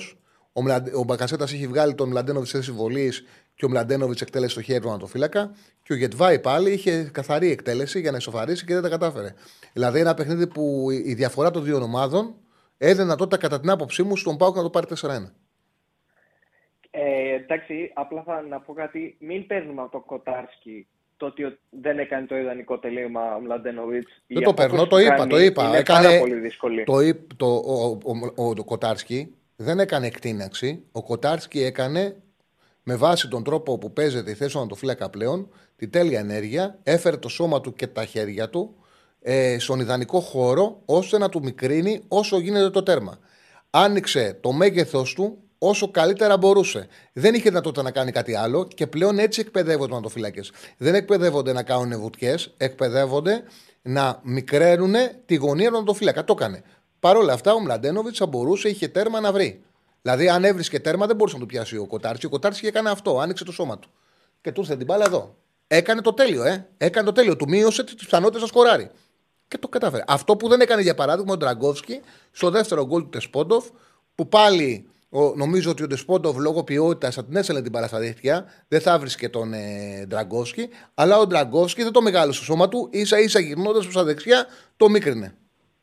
Δεν άνοιξε τα χέρια του όπως έπρεπε. Ναι, ναι, δεν είναι. Και γύρισε και στα δεξιά και μίκρινε και το σώμα του. Δεν το μεγάλωσε καθόλου. Ε, Τσέρλι, πριν πιάσουμε λίγο το ποδοσφαιρικό, πρέπει να γίνει μια αναφορά. Γιατί η διαιτησία χθες ήταν τραγική. Και δεν θα πάω για το πέναλτι, που για μένα είναι αστείο το τι κάνει ο Μπακασέτα εκεί. Τέλος πάντων, το είδε στο βαρ, είδε την ελάχιστη επαφή που υπάρχει, το έδωσε πέναλτι. Τσάρλι, αυτό που με, με εκνεύρισε, δηλαδή είχα νεύρα μετά το μάτς, είναι το πώς γίνεται, ρε Τσάρλι, ο Γετβάη να έχει τελειώσει αυτό το μάτς χωρίς κάρτα. Όχι απλά να έχει αποβληθεί, χωρίς καν κάρτα. Έχει κάνει κάτι απίστευτα φάουλ. Κάτι κραυγαλαία φάουλ. Και δεν του δίνει κάρτα με τίποτα. Και ταυτόχρονα έχει δώσει κάρτα στον Μπάμπα, έχει δώσει κάρτα στον Μουργκ για αστείου λόγους. Ήταν τραγική η διαιτησία. Δεν θα κάτσω από στη διαδικασία να πω για στημένα, ξεστημένα και τέτοια. Ποια τραγική, γιατί ήταν τραγική, Αλλά- Αλλά... γιατί ήταν τραγική διαιτησία μόνο. Ποιο λάθος έκανε ο διαιτητή. Άμα δεν έδωσε, δεν έδωσε ένα- μια κάρτα στο Γετβά, ήταν τραγική διαιτησία. Έτσι είναι οι τραγικές διαιτησίες. Έτσι είναι οι τραγικές διαιτησίες. Ποια τραγική, μια χαρά ήταν η διαιτησία. Το ότι μπορεί να, έκανε, να μην έδωσε μια κάρτα στο Γετβάη, οκ, εντάξει, δεν έδωσε μια κάρτα στο Γέντβαϊ. Εντάξει, δεν είναι Για- ε, το τέλος του Προσωπικά κόσμου. διαφωνώ σε αυτό. Ε, εντάξει, διαφωνώ, έχω αλλά δει οκ. τραγικές διαιτησίες, έχετε ξεχάσει την τραγικές διαιτησίες. Ποια τραγική, τι επηρέασε ο διαιτητής; Τι επηρέασε. Το πέναλτι ήταν καθαρό πέναλτι. Τι επηρέασε ο διαιτητής. Ε, πήρε μέτρα Παναθηναϊκό, έδωσε φάουλ. Άσε τη διαιτησία. Σε κάθε παιχνίδι θέλετε να μιλάμε για διαιτησία. Και κάθεσαι και ε, διονύζεται το κόνοπα. Η κάθε ομάδα θέλει αυτή τη στιγμή να επικοινωνιακά να δείχνει ότι αδικείται. Όποιος πάρει πέναλτι, ο επόμενος φωνάζει. Το πέναλτι ήταν πεντακάθαρο, δεν γινόταν να μην το δώσει. Τι να έλεγε, δηλαδή το φώναξε ο Βάρ, τι να έλεγε. Το Βάρ να έλεγε δεν τον πάτησε. Ο διαιτητή τι να έλεγε. Ότι πήγα και το είδα και, και εγώ πιστεύω ότι το πάτημα δεν ήταν δυνατό. Πώς γίνεται να μην δώσει πέναλτι; Και από εκεί και πέρα σε όλα τα μάτς ο, ε, μία, ε, μία ομάδα φωνάζει ότι κάποιος έπρεπε να αποβληθεί. Και οι παίκτες δεν αποβάλλονται. Και εγώ σου σα λέω συνέχεια ότι ο- οι διαιτητές προσπαθούν να κρατήσουν ισορροπίες. Δεν πάνε να αφήνουν τις ομάδες να παίξει λιγότερου. Άλλο είναι το ότι κάθεσε και βλέπετε και λέτε εδώ είναι κάρτα, εδώ είναι δεύτερη κάρτα, εδώ είναι τρίτη κάρτα. Στην πραγματικότητα, ένας διαιτητής προσπαθεί να κρατήσει όσο γίνει ισορροπίες και να κρατήσει δύο ομάδες με 11 παίκτες. Αν γίνει κάτι ακραίο, τότε θα πάει σε αποβολή. Οκ, καλώς. Εγώ διαφωνώ, αλλά ο καθένας όπως το βλέπει. Δεν... εντάξει. Εγώ είδα αλλιώς το ματς. Δηλαδή για το Γέντβαϊ, το, το, το, ότι τελείωσε το ματς χωρίς κάρτα, εμένα μου φαίνεται παράλογο. Εντάξει, έπρεπε να Οκ. πάρει κίτρινη κάρτα. Έπρεπε να πάρει κίτρινη κάρτα. Δεν θα αλλάζει η ιστορία του παιχνιδιού. Δεν διαφωνώ. Υπήρχαν, ε, υπήρχε και ειδικά ένα φάουλ που έπρεπε να πάρει κίτρινη κάρτα. Δεν άλλαξε κάτι στην ιστορία του παιχνιδιού. Δεν άλλαξε κάτι. Τέλος Για να πάντων, αποβληθεί στο δεν έκανε ποδοσφαιρικό. κάποιο φάουλ για να αποβληθεί δεν το έκανε. Ότι έπρεπε. μιλάω έχει- για απευθείας. Ο Γετβάη Δεν έχει, μιλάω για κάνει, ο απευθείας. Γετβάη έχει κάνει τέσσερα φάουλ. Είναι ο παίκτης που έχει κάνει τα περισσότερα φάουλ στο παιχνίδι. Και έχει κάνει τέσσερα. Ασφαλώς σε κάποιο από αυτά τα φάουλ θα μπορούσε και θα έπρεπε να πάρει και την κάρτα. Δεν άλλαξε όμως. Δεν είναι μη κάτι το οποίο επειδή δεν πήρε και την κάρτα ο Γετβάη να λέμε ότι πω πω τη διαιτησία ήταν αυτή. Άλλο πράγμα είναι να μου πεις ότι ο Γετβάη έπρεπε να πάρει και την κάρτα. Συμφωνώ μαζί σου. Έχει κάνει τέσσερα φάουλ και υπάρχουν και ένα-δύο για κίτρινη κάρτα. Δεν σημαίνει αυτό όμως ότι η διαιτησία πείραξε το παιχνίδι. Μια χαρά το άφησε το παιχνίδι και το έπαιξε και ο Πάουκ με αυτή τη διαιτησία θα μπορούσε να κερδίσει με μεγαλύτερο σκόρ αν ήταν πιο. Ρε παιδί μου, αν ήταν πιο επιθετικό στη σκέψη του. Νομίζω ότι ο Πάουκ πήγε, πήγε να το πάρει όσο όσο. Πήγε να το πάρει το μάτς χωρίς να κοιτάξει να σκοτώσει τον Παναναναϊκό. Και φαίνεται κιόλα και από το γεγονός ότι ο Κωνσταντέγια μπήκε αργά. Φαίνεται από το γεγονός ότι στο πρώτο ημίχρονο ο Πάουκ δεν ε, έκανε δικές του ευκαιρίες. Περίμενε το δώρο, περίμενε το λάθος του Ε, Τσάρλι, ο Παναθηναϊκού. Κωνσταντέλια υπήρχε λόγος που μπήκε αργά. Είχε βαριά ίωση. Οκ, Είχε, οκ. πολύ, βα... είχε πολύ βαριά ίωση. Και δεν είχε κάνει πολλές προπονήσεις. Οκ, Οπότε το δεν σέβομαι. ήθελα να τον βάλει για πολλά λεφτά. Το σέβομαι, αλλά δεν αλλάζει το γεγονός ότι περίμενε ο ΠΑΟΚ το λάθος του Παναθηναϊκού. Δηλαδή ήταν όλο το παιχνίδι του εκεί. Και ο Παναθηναϊκός τότε τα έδινε τα λάθη του. Και του βγήκε το, το, το πλάνο. Απλά λέω ότι όπως ήταν οι δύο ομάδες, ήταν ένα παιχνίδι που ο ΠΑΟΚ μπορούσε να το πάρει πιο εύκολα. Όχι, ήταν πολύ αφελής όταν έφτανε έξω από την περιοχή. Δηλαδή θα Ναι, μπορούσε να μπράβο, έχει βάλει μπράβο. σίγουρα γκολ. Ήταν πολύ αφελής. Τους έβλεπες για κάποιο λόγο να, να δίνει μια έξτρα πάσα ενώ έχεις άνοιγμα. Σούταρε. Μπορείς να σουτάρεις και να κάνεις καλό τελείωμα. Δηλαδή ο Ντραγκόφσκι έχει βγάλει ένα σου του Μουρκ και δύο του Κωνσταντέλια και ο Πάκ ήταν σε θέση βολής άλλες τρει-τέσσερι φορές και για κάποιο λόγο αντί να σουτάρει έδινε πάσα και αργούσε. Δεν, ήταν σχολαστικός. Τώρα, για τον Τάισον, ό,τι και να πω είναι απίστευτο. Δηλαδή, να τον βλέπεις 36 χρονών να πετάει ένα σπίτι και να αφήνει πίσω το Βαγιανίδη για, για πλάκα. Απίστευτο. Γιατί τον αράω.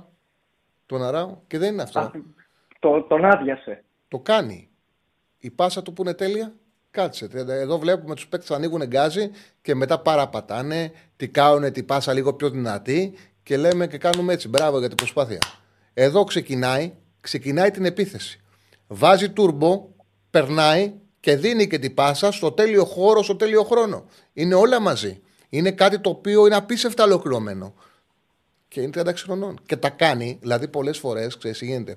Οι παίκτες επιλέγουν κιόλας. Δηλαδή βλέπουν, ρε παιδί μου, τον αδύναμο. Δεν θα πας στον Αράο, θα πας στον ε, Μλαντένοβιτς. Αυτός πάει, πάει, κάνει την πρώτη πλάση στον Αράο και τη δεύτερη στο Βαγιανίδη. Δηλαδή στον χώρο που κάνει τις τρίπλες, στου καλύτερους που μπορούσε να βρει απέναντί του. Και δεν τους είδε. Όχι, δεν του ότι δυσκολεύτηκε, δεν τους είδε. Όχι, ήταν απίστευτος. Ο Δεσπότος να πούμε ότι έκανε 500 χιλιάρικα παραπάνω από ό,τι έκανε ο Μαντσίνη. Αυτό νομίζω λέει από μόνο του πολλά πράγματα. 500 χιλιάρικα και αντί για Μαντσίνη πήρες Δεσπότο. Απίστευτο. Η, Ε, και η διαφορά κοίταξε να δεις. ανάμεσα στους δύο παίκτες είναι. Και ο Ολυμπιακό τρομακτική. και ο Ολυμπιακός στο Σολμπάκεν την ίδια περίοδο. Γιατί ο Παναθηναϊκός τον πήρε άλλη περίοδο. Σωστό, σωστό. Ναι, ναι, πάλι καλά να είναι καλά τα παιδιά. Να είναι καλά. Που πήγαν, που ο Κορδόν πρέπει να του κάνουμε άγαλμα έξω από την τούμπα. Ε, Έχει πλάκα, όσον που, αφορά- έχει πλάκα που στέλνουν κάποιοι φίλοι του Πάου, κάντε πως κοιμάστε, ερχόμαστε. Ρε παιδιά, εγώ λέω ότι ο Πάου είναι το φαβορή για το πρωτάθλημα και ότι μπορεί να το πάρει το πρωτάθλημα το λέμε εδώ δύο μήνες. Δύο μήνες με τον Στέφανο ψάχνουμε και λέει- δείχνουμε τις αποδόσεις του Πάου για πρωτάθλημα. Όταν έκανα βίντεο, όταν ανεβάσαμε στο TikTok βίντεο ότι ο Πάουκ μπορεί να πάρει φέτος το πρωτάθλημα, από κάτω, άμα δείτε τα σχόλια, όλοι γελάγανε και κοροϊδεύανε. Και εξηγούσα τους λόγους που ο Πάουκ είναι έτοιμος φέτος να πάρει το πρωτάθλημα. Θα με τρελάνετε. Σε μένα έχετε βρει να πείτε ότι κοιμάμαι με τον Πάουκ. Σε μένα είναι που, ε, που λέμε ότι μπορεί ο Πάουκ να πάρει πρωτάθλημα με, μετά την, την- από τις πρώτες αγωνιστικές. Και ένα τελευταίο, Τσάρλι, όσον αφορά τον. Επειδή ε, λέω, συγγνώμη, συγγνώμη, Κώστα μου, επειδή αυτό που λέω είναι ότι δεν μου άρεσε που ο Πάουκ δεν κέρδισε τον Παναγό με όση διαφορά μπορούσε. Δηλαδή δεν καταλαβαίνω ότι αυτό που λέω είναι υπέρ του Πάουκ. Ότι ο Πάουκ είναι τόσο καλύτερος που μπορούσε ο Παναγό να τον κερδίσει εύκολα 4-1 χτες. Αν το πίστευε, αν δεν πήγαινε στο όσο όσο, αν δεν έψαχνε μόνο το λάθος του Παναθηναϊκού, πιστεύω ότι μπορούσε πραγματικά να τον σκοτώσει. Πραγματικά να τον σκοτώσει. Πήγαινε απλά να μυ- μύρισε το, μύριζε το λάθος. Αυτό έκανε ο ΠΑΟΚ χτες και του βγήκε. Εντάξει, στο ότι πήρε το ματς. Αλλά στο τέλος θα μπορούσε να μην το πάρει. Συνέχισε, Κώστα μου, συγγνώμη. Οκ, ολοκλήρωσε. Ε, όσον αφορά τον Παναθηναϊκό, Τσάρλι, κοίτα, πρέπει λίγο να συζητηθεί και το κομμάτι με την έννοια το ότι λέμε ότι ο, Πανα... ο Παναθηναϊκός π.χ. δεν είχε τον, ε, τον Ιωαννίδη, που είναι μια μεγάλη απώλεια, έτσι. Δεν το συζητώ, είναι ο καλύτερος παίκτης του Παναθηναϊκού. Είναι μεγάλη απώλεια. Ε, ο Τερίμ όμως ήρθε στην ομάδα, ανέβασε πάρα πολύ τις ταχύτητες της ομάδας, στο Ναι, πώς βέβαια. παίζει, και γι' αυτό έχει βγάλει μικρά προβλήματα. Σίγουρα. Ο Ιωαννίδης που με το ζόρι είχε, προ- είχε επανέλθει ε, από τη θλάση, τον έβαλε στον, ε, να παίξει στον Ατρόμητο και αυτός υποτροπίασε, οπότε αναγκάστηκε να μπει σε θεραπεία και να μην τον έχει ούτε καν σαν αλλαγή με τον ΠΑΟΚ και να κινδυνεύει να μην τον έχει με Ατρόμητο. Τώρα για πιο μετά δεν ξέρω τι μπορεί να γίνει. Δεν είμαι και ο γιατρός του Παναθηναϊκού. Αλλά η αφέλεια επίσης που βγάζει ο Παναθηναϊκός και δεν την έβγαλε μόνο με τον Πάουκ που θα έπρεπε να προσέχει πάρα πολύ, ακριβώς επειδή το ατού του Πάουκ είναι το επιθετικό transition. Η αφέλεια και ο τρόπος που επιτίθεται ο Παναθηναϊκός που ε, καταλήγει να φορτώνει με 8 και 9 παίκτες ε, μπροστά, γύρω, γύρω και μέσα την περιοχή, είναι μεγάλο πρόβλημα γιατί λέμε ότι αυ- μετά, άμα δεν μπει το γκολ ή δεν κερδίσει ένα στημένο και πρέπει να γυρίσει, έχει να κάνει σχεδόν όλη η ομάδα μια αμυντική μετάβαση γύρω στα 70 μέτρα. Ε, Αυτό όταν πρέπει να το κάνει συνέχεια, να σπριντάρεις ε, πέρα δόθε, πέρα δόθε. Κουράζονται οι παίκτες. Είναι το πρώτο πράγμα το οποίο σχολίασα όταν είδα τον Παναγό με το Παζιάννενα. Το πρώτο πράγμα που είπα στην εκπομπή. Ότι αυτό που βλέπω είναι το ποδόσφαιρο του Τερήμ κουράζει πολλοί παίκτες που δεν το έχουν συνηθίσει. Ε, και θέλει, ειδικά στον Παναγό που παίζει ένα πολύ πιο αργό, πιο νοθρό, πιο ράθιμο ποδόσφαιρο, πιο ξεκούραστο για τους παίκτες που είχαν την μπάλα και την αλλάζανε πολλές φορές και ακίνδυνα για τον αντίπαλο, αλλά με αυτό είχαν τον έλεγχο, είναι δύσκολο. Είναι δύσκολο και θέλει χρόνο. Όταν το καταφέρεις, όταν το καταφέρεις και αν τα καταφέρεις, τον αντίπαλο μπορεί να τον εξαντλήσεις με τις κερδισμένες μπάλες και με τα μέτρα και την ένταση που παίζεις. Μέχρι να καταφέρεις έχει αυτά τα πράγματα. Πολύ σωστή η παρατήρηση του Κώστα. Σε ευχαριστώ πολύ. Το μόνο που θέλω να Καλή σημειώσω. συνέχεια. Γεια σου, φίλε μου. Το μόνο που θέλω να σημειώσω για τον Ιωαννίδη είναι το εξής.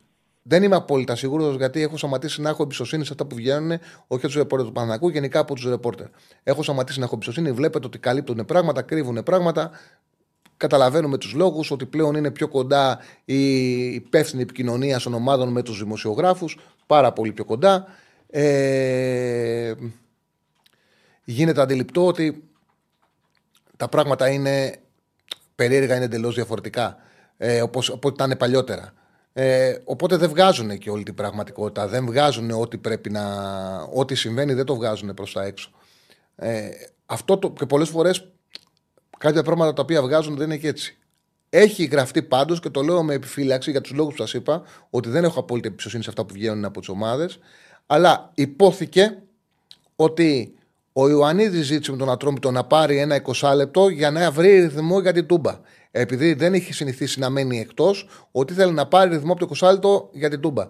Το ξαναλέω βέβαια, για τους λόγους που σας είπα, ακόμα και αυτό το λέω με επιφύλαξη. Για παράδειγμα, δεν μας λέγανε ότι είχε πρόβλημα ο Ιωαννίδης και έπρεπε να μυρίσουμε τα νύχια μας και να το μάθουμε το Σάββατο το πρωί με άλλους τρόπους. Τέλος πάντων. Καλησπέρα. Καλησπέρα. Λοιπόν, μετά από ένα πολύ μικρό διάλειμμα, 30 δευτερολέπτων, και μετά από μια συνομιλία που είχα σε αυτό το διάλειμμα, το οποίο με έκανε να σκεφτώ κάτι άλλο και να πω καλησπέρα, λες και ξεκινάω τώρα την εκπομπή, επιστρέφουμε. Λοιπόν, γίνεται ένας χαμός, έχουμε πολύ κόσμο και ο Σέφανο μου λέει συνέχεια να σας λέω να κάνετε like. Να κάνετε, κάντε like, τα έχουμε ανάγκη έτσι, τα χρειαζόμαστε. Κάντε like, κάντε και εγγραφή όσοι δεν έχετε κάνει. Βοηθάτε. Έχουμε πολλές γράμμε, Σέφανε. Ε, βάλε μου το chat, έχεις- υπάρχει, έχουμε βάλει κάποιο πόλ, έχουμε βάλει κάτι; Έχω βάλει ένα poll, ναι. Τι ήταν αυτό που έκρινε το αποτέλεσμα στο derby της Τούμπας. Πρώτη επιλογή που αναδεικνύεται αυτή τη στιγμή με 32% είναι το τακτικό πλάνο του Λουτσέσκου. Με 26% η ανομοιογένεια και οι τραυματισμοί του Παναθηναϊκού. 22% οι ποδοσφαιριστές του ΠΑΟΚ και με 19% το τακτικό πλάνο του Φατίχ Τερίμ. Ναι. Θες να βάλω κάτι άλλο; Όχι, όχι, μια χαρά μου άρεσε αυτό. Ωραίο πολύ. Είναι ψυχικό τώρα να μα σκεφτούμε. Λοιπόν, πάμε στον επόμενο και βάλε μου και το chat να βλέπω τι συζητάει ο κόσμος. Χαίρετε. Καλησπέρα, Τσάρλι. Στέφανος. Έλα, Σεβανάρα, τι κάνεις; Άρρωστησα, Τσάρλι. Χαρούμενος εδώ ακούω. Δικέφαλε, αρρώστησα, θέλω γιατρό. Δικέφαλε, για πάρτι σου θα τρελαθώ. Όχι, όντως αρρώστησα. Μετά τι λέει, μετά τι λέει; Δικέφαλε, αρρώστησα, θέλω γιατρό. Δικέφαλε, για πάρτι σου θα τρελαθώ. Ε, δεν θυμάμαι τώρα μετά τι λέει, να σου πω την αλήθεια. Δεν είναι αυτό που λέει ο Παοκάρα Αλλά μετά, όντως. όχι. ε. Έλα. Δεν είναι αυτό που λέει μετά ο Παοκάρα και αυτό. Όχι, όχι, όχι. όχι, Οκ. όχι. Για σένα έχω κάνει κρατητήριο, πρέπει να λέει. δεν Ναι, θυμάμαι για κάτι σένα τέτοιο. έχω κάνει κρατητήριο, ναι. Ναι. Ε, όχι, όντως αρρώστησα.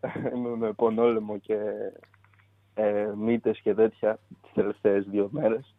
Αλλά εντάξει, πήραμε, χαρά, πήραμε μια μικρή χαρά χθες και συνήλθαμε.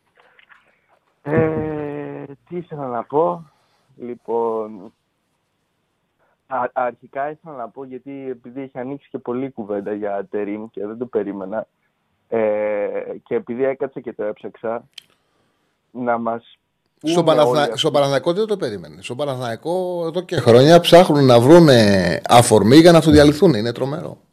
Είναι τρομερό. Δηλαδή αυτή η τοξικότητα, αυτή πώς, η, η εσωστρέφεια, η γκρίνια, η μουρμούρα, η ισοπαίδωση. Είναι, Εντάξει. είναι απίστευτο αυτό το οποίο Απλά- σημαίνει. Απλά Τσάρλι, ξέρεις τι, επειδή έκατσα και το έψαξα. Δεν ξέρω αν το έχεις παρατηρήσει κι εσύ, αλλά από την αρχή της χρονιάς, από, ας πούμε από το Σεπτέμβρη και μετά, από όταν ξεκίνησε ο Ιωαννίδης να, να παίζει βασικός και αναντικατάστατος, ο Γιωβάνοβιτς τον είχε σε όλα τα μάτς. Σε όλα τα μάτς. Δεν υπήρχε μάτς που ο Γιωβάνοβιτς δεν είχε τον Ιωαννίδη. Εκτός σε ένα μάτς που τον έβαλε με τη Villarreal και έφαγε τρία γκολ Κοίτα. σε ένα ημίχρονο. Κοίτα, είναι δεδομένο ότι άλλαξε ο τρόπος παιχνιδιού. Ο Παναναναϊκός όταν είσαι μια ομάδα που τι κάνεις. Ε, θε- ε, Ψάχνεις αμυντική ασφάλεια μέσα στην κατοχή. Εκπαιδεύεις επί δυόμιση χρόνια την ομάδα να δίνει την μπάλα ένας δίπλα στον άλλον και να, παίζουμε, και να παίζουν ήρεμα με πολλές πάσες και να έχουν τον έλεγχο της μπάλας. Αυτό σε κάνει και πιο ξεκούραστο. Δηλαδή έχεις μόνο ε, επιθετική σκέψη και πώ θα κουμπίσει μπάλα πάνω σου. Ο Τερήμ έχει πάει σε ένα διαφορετικό ποδόσφαιρο που θέλει πολλά τρεξίματα, θέλει πολλή ένταση, θέλει πιο γρήγορες επιθέσεις. Οι πιο γρήγορες επιθέσεις έχουν πιο εύκολη απώλεια κατοχής, θέλει ξανά pressing, θέλει επιστροφές και αυτό σίγουρα θα το κάνει και στην προπόνηση. Και αυτή η ένταση έχει επηρεάσει την ομάδα και είναι, το ξαναλέω, το πρώτο πράγμα που είπα όταν είδα τον Παναθηναϊκό με τον Πας Γιάννενα. Όμως ήρθε ένας προπονητής μέσα στη σεζόν έχει ένα ποδόσφαιρο και δεν έρχεται για να παίξει το ποδόσφαιρο του προηγούμενου. Γιατί λένε πολλοί ότι πώς ανεβάσει την ένταση μέσα στη σεζόν. Ε, ναι, τι ήρθε να παίξει το ποδόσφαιρο που δεν πιστεύει; Ήρθε να παίξει το ποδόσφαιρο που πιστεύει. Το πρόβλημα του Παναθηνακού είναι ότι πήρε προπονητή τέλη Δεκεμβρίου και να πάρει πρωτάθλημα οπωσδήποτε μέσα σε λίγους μήνες. Αυτό είναι το πρόβλημα του Παναθηνακού. Θα μου πείτε πρόβλημα και ο Τερήμ που το δέχτηκε. OK. Okay. Αλλά ο Τούρκος δεν ενδιαφέρεται. Σου λέει ότι έρχομαι στην Ελλάδα για να πάρω τίτλο στην ομάδα της πρωτεύουσας που έχει να πάρει πρωτάθλημα τόσα χρόνια. Να χάσει δεν έχει. Κανένας δεν θα του πει ότι είναι αποτυχημένος άμα δεν πάρει πρωτάθλημα στο στη χώρα του. Μόνο να κερδίσει έχει. Εγώ για άλλο λόγο το λέω. Το λέω γιατί ήρθε ο Παναθηναϊκός να παίξει στην Τούμπα χωρίς τον πιο σημαντικό του παίχτη. Και κράζουν όλοι τον Τερίμ και νοσταλγούν τον Γιοβάνοβιτς. Ενώ ο Γιοβάνοβιτς δεν είχε ούτε μία φορά αυτό το πρόβλημα του να χρειάζεται να παίξει χωρίς τον Ιωαννίδη. Δηλαδή δεν, Θέλω να πω ότι δεν μπορώ να φέρω τον Μπάουκ ως παράδειγμα, γιατί δεν είναι μια ομάδα που εξαρτάται από ένα παίχτη. Αλλά και ο Γιωβάνοβιτς να ερχόταν στην Τούμπα να παίξει χωρίς τον Ιωαννίδη, πιστεύουμε ότι θα έχει καλύτερο πρόσωπο.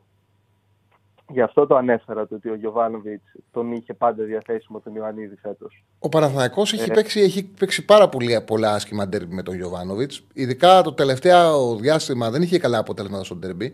Στην πραγματικότητα τα καλά αποτελέσματα στο ντέρμπι ήταν οι δύο νίκες που έκανε πέρσι στην ε, Τούμπα, όπου ο Πάουκ δεν ήταν ο ίδιος με το φετινό και του δεύτερου γύρου ήταν και τον playoff, συγγνώμη, ήταν μια μαγική εικόνα. Ο Πάουκ τον είχε βάλει μέσα στο τέρμα τον Παναθηναϊκό μέσω τέρμα ναι, και πάτησαν τον Ιωαννίδη και πήρε πέναλι στο τέλος και κέρδισε ο Παναθανικό ε, τελείως συγκυριακά.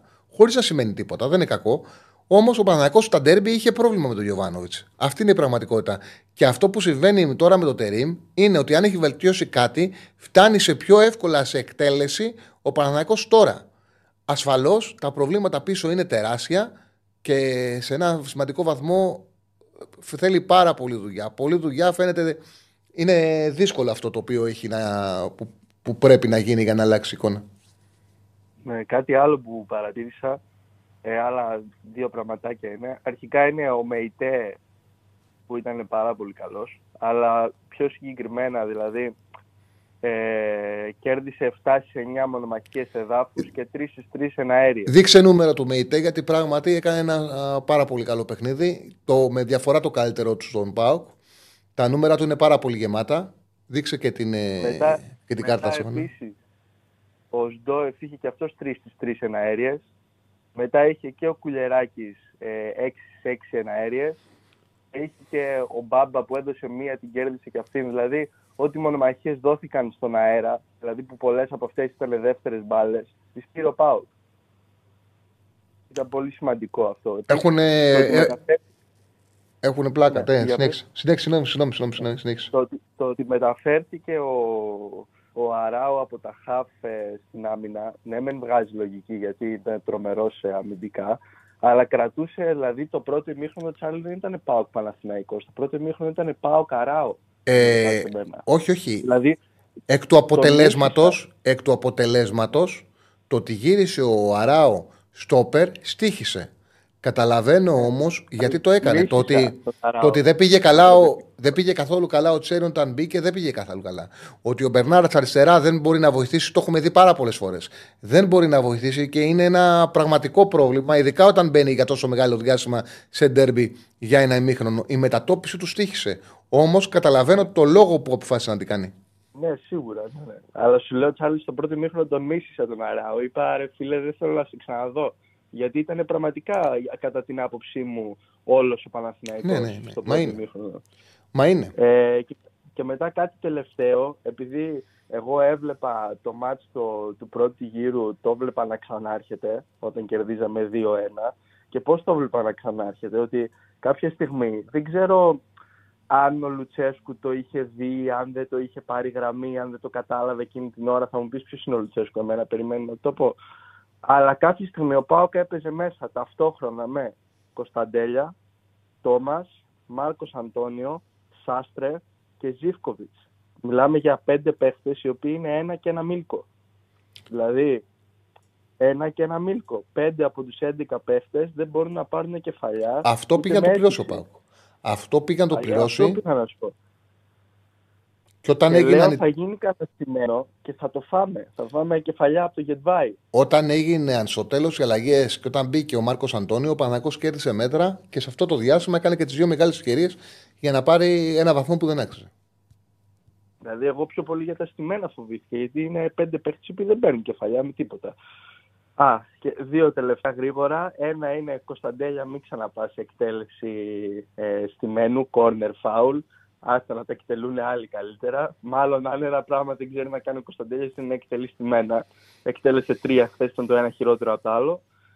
Ε, και το άλλο είναι περιμένω το ραγκάτσι σε 7 που είχε πει ότι αν κερδίσει ο ΠΑΟΚ θα βγει με κασκολάκι αλλά φατίχτε ρίμ σε ασπρόμαυρο και πουρο να κάνει εκπομπή.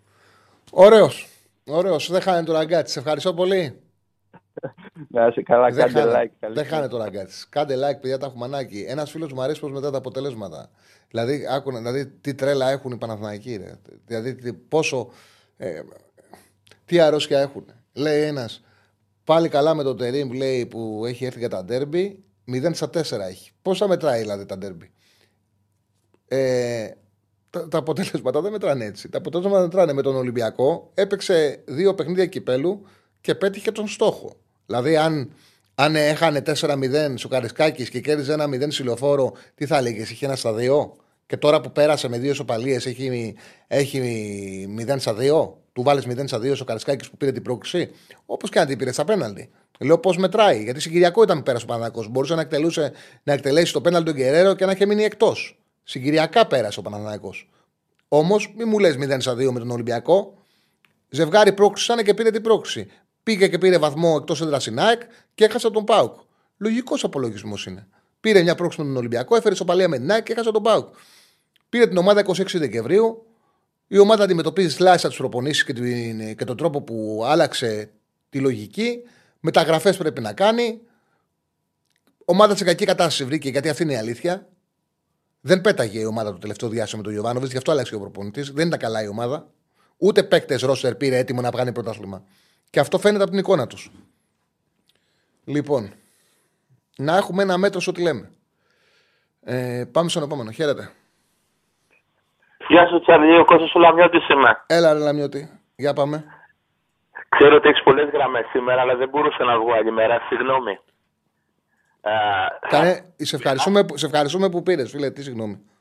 θα περάσω πολύ γρήγορα τη Λαμία για να πω ότι ε, είναι στη τροχιά play-off πια, όντως, και αν υποθέσουμε ότι παίζει την επόμενη εβδομάδα στα Γιάννενα και ο Αστέρας με την ΑΕΚ, ένα πολύ κρίσιμο παιχνίδι για την Εξάδια θα είναι το Λαμία Αστέρας που ακολουθεί. Πάμε τώρα στον Παναθηναϊκό και στον Τερίμ. Για πρώτη φορά, μάλλον θυμάσαι πόσο εναντίον του Γιωβάνοβιτς ήμουνα, έτσι και είμαι ακόμα βέβαια, ναι. Ναι. Αλλά για πρώτη φορά έχω γίνει Τούρκος με τον Τούρκο. Πραγματικά. Ε, θα, θα πω δυο-τρία λάθη του και θα κάνω και του δικηγόρου του διαβόλου συγχρόνως. Λοιπόν, το αυτό που έχουμε επισημάνει όλοι είναι η άμυνα ψηλά. Δεν είναι δυνατόν σε όλα τα παιχνίδια να έχει την άμυνα τόσο ψηλά. Εντάξει, φάγαμε τον γκολ με τον Λιβάη Γκαρσία στη... με την ΑΕΚ. Φάγαμε δύο γκολ από τον Ατρόμετο γιατί δοκίμαζε παίχτες εννοείται. Αλλά μέσα στην Τούμπα, όπου η, ο Πάοκ είναι μάλλον η καλύτερη ομάδα του πρωταθλήματος στο transition, στη μετάβαση. Ε, δεν δικαιολογείται να έχει την άμυνα τόσο ψηλά. Κώστα, Δηλαδή, σε η- η- αυτό το ποδόσφαιρο πιστεύει, με αυτό το ποδόσφαιρο έχει πετύχει ό,τι έχει πετύχει, με αυτό θα πάει. Κάποια στιγμή θα καταφέρει με την άμυνα ψηλά, αν μείνει, αν του επιτρέψει τα αποτελέσματα, αυτός είναι ο στόχος του, να κυριαρχήσει. Αυτό έκανε, στη Γαλλ- αυτό έκανε στις δουλειέ του, αυτό έκανε στην Ιταλία, που πήγε στη Φιωρεντίνα και στη Φιωρεντίνα αγαπήθηκε, πήγε στη Μίλαν και απέτυχε στη Μίλαν και έχει τόσο επιτυχίες και στην Εθνική Τουρκίας και στη Γαλατασαράη και αποτυχίες βέβαια, όπως όλοι οι προπονητές. Δεν μπορεί να πάει να δουλέψει κάτι άλλο. Αυτό το οποίο πιστεύει, αυτό θα δουλέψει. γι' αυτό Με τα σου καλά είπα, του και τα κακά του. Γι' αυτό σου είπα θα κάνει το δικηγόρο του διαβόλου. Από Αυτό, την που, άλλη, θα αυτό το κοιτάξω- οποίο θέλει ένας προπονητής που παίζει να μην ψηλά είναι όταν να μην γίνεται βία στο λάθος. Στο passing game το δικό σου. Όταν η μπάλα πάει στον Αϊτόρ και τον έχει κλείσει το Τάισον τον Αϊτόρ και ο Αϊτόρ επιλέγει να δώσει την μπάλα εδώ στον κλείσει τον Τάισον, δηλαδή είναι ο Αϊτόρ και πάει και τον κλείνει ο Τάισον εδώ. Όταν ο Αϊτόρ, χωρίς κανένα λόγο, χωρίς πίεση, κάνει την μπάλα έτσι και φεύγει, αυτό είναι πρόβλημα. Όμως αυτά στο ξεκίνημα θα γίνουν. Δεν θα γίνουν όταν περάσει ένας χρόνος. Μπορεί να τα καταφέρει. Δηλαδή η λογική λέει αυτό. Όταν περάσει ένας χρόνος και μάθουν οι παίκτες το πώς πρέπει να λειτουργήσουν και το πόσο σημαντική είναι η μπάλα όταν παίζεις άμυνα ψηλά. Και το να φτιάξεις και μια ομάδα που θα μπορεί να την ξανακερδίζει. Θέλει υπομονή. για, μένα, θέλει, για μένα θέλει υπομονή. Υπομονή Ναι, στην δεν Ελλάδα δεν υπάρχει. υπάρχει. Δεν υπάρχει. Στους φιλάθλους του Παναθηναϊκού δεν υπάρχει. Και υπομονή. όχι, Γι' αυτό και στον, πήρα. στόχο, και στον στόχο που έχουν βάλει στο Τερίμ, πάρ το πρωτάθλημα τώρα, δεν υπάρχει υπομονή. Δεν τον πήρανε για να φτιάξει ομάδα για του Ναι, χρόνου, τον πήρανε για να πετύχει τώρα. Αυτό είναι, Γι' αυτό- οξ- αυτό είναι οξύμορο όμως, είναι λάθος. Είναι Γι' στρέβλο. αυτό που θα- γι' αυτό που θα κάνει το δικηγόρο του διαβόλου, γιατί αυτό το σύστημα μη- ε, δε- δεν ελαχιστοποιεί, μειώνει πάντως την ανάπτυξη του, της αντιπάλου ομάδας. Δηλαδή, όταν πιέζεις ψηλά, ε, δεν μπορεί να αναπτυχθεί τόσο καλά η άλλη ομάδα. Το άλλο που θα πω βέβαια είναι το ότι ξανακατεβάζει και, και ξαναεμπιστεύεται τις μεταγραφές σε μια έδρα πάρα πολύ δύσκολη. Δεν θα πω για τον Τραγκόφσκι, γιατί κάποιος θα μου πει ότι ο Λοντίγκιν είχε πέντε γράμματα στο κεφάλι. Ήταν πάρα πολύ επικίνδυνο να το βάλει στην τούμπα. Ωραία. Έβαλε τον Τραγκόφσκι έναν. Αν ήθελε να βάλει το Λοντίγκιν, ήταν έτοιμος να παίξει. Θα, φο- θα βάζει την κάσκα του, μια χαρά και θα έπαιζε. Έχει παίξει με, τη- έπαιξε ο Λοντίγκιν μετά από τρεις μέρες. Τώρα αυτό το. α- Έπαιξε. Ναι, μπορούσε μια χαρά μπορούσε να παίξει. Η απόφαση του Τερήμ ήταν να πάει τον Τραγκόφσκι γιατί τον Τραγκόφσκι τον πήρανε για να είναι πρώτος.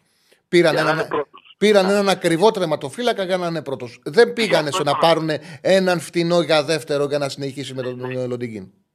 Γι' αυτό επαναλαμβάνω, θα, θα, θα λέω και το αντίθετο για, για να το δικαιολογώ. Ναι. Βέβαια, πάλι, πάλι βρεθήκαμε μέσα στην Τούμπα. Τον Ατρόμητο θα τον αφήσω έξω στο πρώτο παιχνίδι. Βρεθήκαμε μέσα στην Τούμπα, λοιπόν, τα δύο τέταρτα της άμυνας θα είναι πάλι παίκτες που δεν ξέρει ο ένας το όνομα του άλλου. Ε, ε, ελπίζουμε, ελπίζουμε κάποια παιχνίδια και ποιο παιχνίδι βέβαια είναι για μένα το πιο σημαντικό αυτή τη στιγμή τουλάχιστον Δυστυχώς είναι το παιχνίδι με τον Ατρόμετο. Εκεί που έλεγα άφησε το, α, να αφήσει το κύπελο. Όχι γιατί δεν θα μπορούσε να το χτυπήσει, αλλά γιατί τα έχει μέσα στα ντέρμπι. Τώρα ένας αποκλεισμός από το κύπελο θα είναι η, χειρό, η χειρότατο χαστούκι. Μεγαλύτερο χαστούκι αυτή είναι ήταν στην Τούμπα. Γιατί αν λέγαμε ότι με τον Ατρόμετο υπάρχει αύριο, ενώ με τον, ε, με τον Μπάουκ δεν υπάρχει αύριο, τώρα πάμε στο αντίθετο. Ό,τι και να γίνει με τον Ατρόμητο, καταλαβαίνω τι λες, είναι σημαντικό. Προσεκτικά θα είναι ιδανικό για τον Παναθηναϊκό να περάσει την Τετάρτη και να κερδίσει την Κυριακή. Κατά την άποψή μου, πάντως, ό,τι και να γίνει με τον Ατρόμητο, ακόμα και να χάσει, θα είναι δύσκολη η Πέμπτη και η Παρασκευή. Αν κερδίσει η Κυριακή τον Ολυμπιακό, ο Παναθηναϊκός είναι στον στόχο του το μεγάλο μέσα στο πρωτάθλημα. Θα είναι σε απόσταση βολής σε τον Πάουκ, θα έχει πολύ εύκολο πρόγραμμα μέχρι το τέλος της σεζόν και ο Πάουκ θα πάει σε μια διαδικασία με δύσκολα παιχνίδια. Πρώτο, μάλλον θα παίξει και την Κυριακή με τον Ατρόμητο, που δεν έχει περιθώριο να χάσει την Κυριακή ο Ατρόμητος από τον Πάουκ, γιατί έχασε στην Τρίπολη. Οπότε, τελ- άμα χάσει από τον Πάουκ, τελειώνει τετράδα για τον Ατρόμητο. Είναι σημαντικό. Και μετά έχει δύο ντέρμπι. Και ο Παναθηναϊκός έχει ένα πρόγραμμα μετά με, με Πανσεραϊκό έξω και τρία εντός. Και Κρήτη τελευταία ναι. αγωνιστική. Ε, Παναθηναϊκός- είναι την Κυριακή. Ακόμα και, να, κε- ακόμα και να κερδίσει τον Ατρόμητο την ε, Τετάρτη και περάσει, θα έχει μια ωραία Πέμπτη Παρασκευή. Αν χάσει την Κυριακή από τον Ολυμπιακό. Πάπαλα. Δύσκολα Αυτό, τα πράγματα. αυτό που σου Ναι, λέω ναι, ότι δύσκολα για τα μένα είναι το, πιο- το πιο σημαντικό παιχνίδι ε, για τον Παναθηναϊκό είναι της Κυριακής. Δηλαδή, επειδή πήγες σε μια διαδικασία με συνεχόμενα ντέρμπι, που πήρε την πρόκληση στο κύπελο, όμως δεν κέρδισε ούτε την ΑΕΚ ε, έξω, δεν έχασε, αλλά δεν κέρδισε και έχασε τον ΠΑΟΚ, πρέπει την Κυριακή ο Παναθηναϊκός στον Ολυμπιακό να τον κερδίσει. Και από την άλλη, και ο Ολυμπιακός, αν χάσει από τον Παναθηναϊκό, τελείωσε και για αυτό το πρωτάθλημα. Δηλαδή, ε, το πρώτο παιχνίδι χωρίς αύριο και για τους δύο είναι της Κυριακής. Θα πρέπει να υπάρξει νικητής. Ο νικητής συνεχίζει και είναι καλά. Φτιάχνει ψυχολογία. Ο χαμένος, δύσκολη Δευτέρα. Πάντως είμαστε και πολύ άτυχοι γιατί στον πρώτο μήνα του Τερίμ υπάρχουν όλα τα ντέρμπι, υπάρχει όλο το κύπελο, υπάρχει ακόμα και ο Ατρόμητος. Δηλαδή ο Ατρόμητος θα μπορούσε να ήταν Φεβρουάριο. Για, γιατί βιάζονται τόσο πολύ στις ημερομηνίες του, του Αυτό, κυπέλου. θα σου απαντήσω. Αυτό δεν είναι ατυχία. Αυτό το ήξερες και είναι κάτι το οποίο είναι πρόχειρο. Είναι η απόφαση που πήρε η δίκη του Παναναναϊκού, που ήταν μια απόφαση που, ήταν, που είχε πολύ μεγάλο ρίσκο και το είπαμε όλοι. Είχε πολύ μεγάλο ρίσκο αυτή, αυτή η απόφαση που πήρε ο Αλαφούζος. Ε, για το κύπελο, επειδή το θέλουν πάρα πολύ για το βιάζονται, είναι συγκεκριμένο και νομίζω εύκολα και κατανοητό ότι δεν θέλαν τα παιχνίδια μέσα στα playoff. Θέλανε να έχει τελειώσει το κύπελο, ώστε την ώρα των playoff να έχει μόνο playoff από τι εγχώριε οργανώσεις εκτός να περάσει μια ομάδα στην Ευρώπη. Okay. Ε, Αυτός ήταν ο λόγος που θέλανε το κύπελο να γίνει το Φεβρουάριο, να έχει τελειώσει το Φεβρουάριο και η τελική. Γιατί το Μάρτιο ξεκινάνε τα playoff, οπότε θα έπρεπε ε, να έχει βγει το ζευγάρι του τελικού. Συγγνώμη, συγγνώμη να σε ρωτήσω, δηλαδή την άλλη Τετάρτη έχουμε πάλι κύπελο με τον Πάο. Ναι, ναι, συνεχίζει. Ναι, ναι, ναι, ναι, συνεχίζει. Τι λέμε τώρα; Ναι. Ε, όχι. Τέλος πάντων, εγώ ήθελα να ολοκληρώσω και να πω ότι τώρα πια δεν υπάρχει λοιπόν αύριο ούτε στο κύπελο ούτε στο πρωτάθλημα. Έτσι, θα παίζεις πια στα, στα όρια σου, θα παίζεις με, με, με, το πρέπει. Ενώ στην Τούμπα το πρέπει δεν ήταν το διπλό και με το χ θα ήσουν ευχαριστημένος. Αν έκανες το 2-2 θα ήμασταν ευχαριστημένοι. Τώρα υπάρχει ένα πρέπει μεγάλο.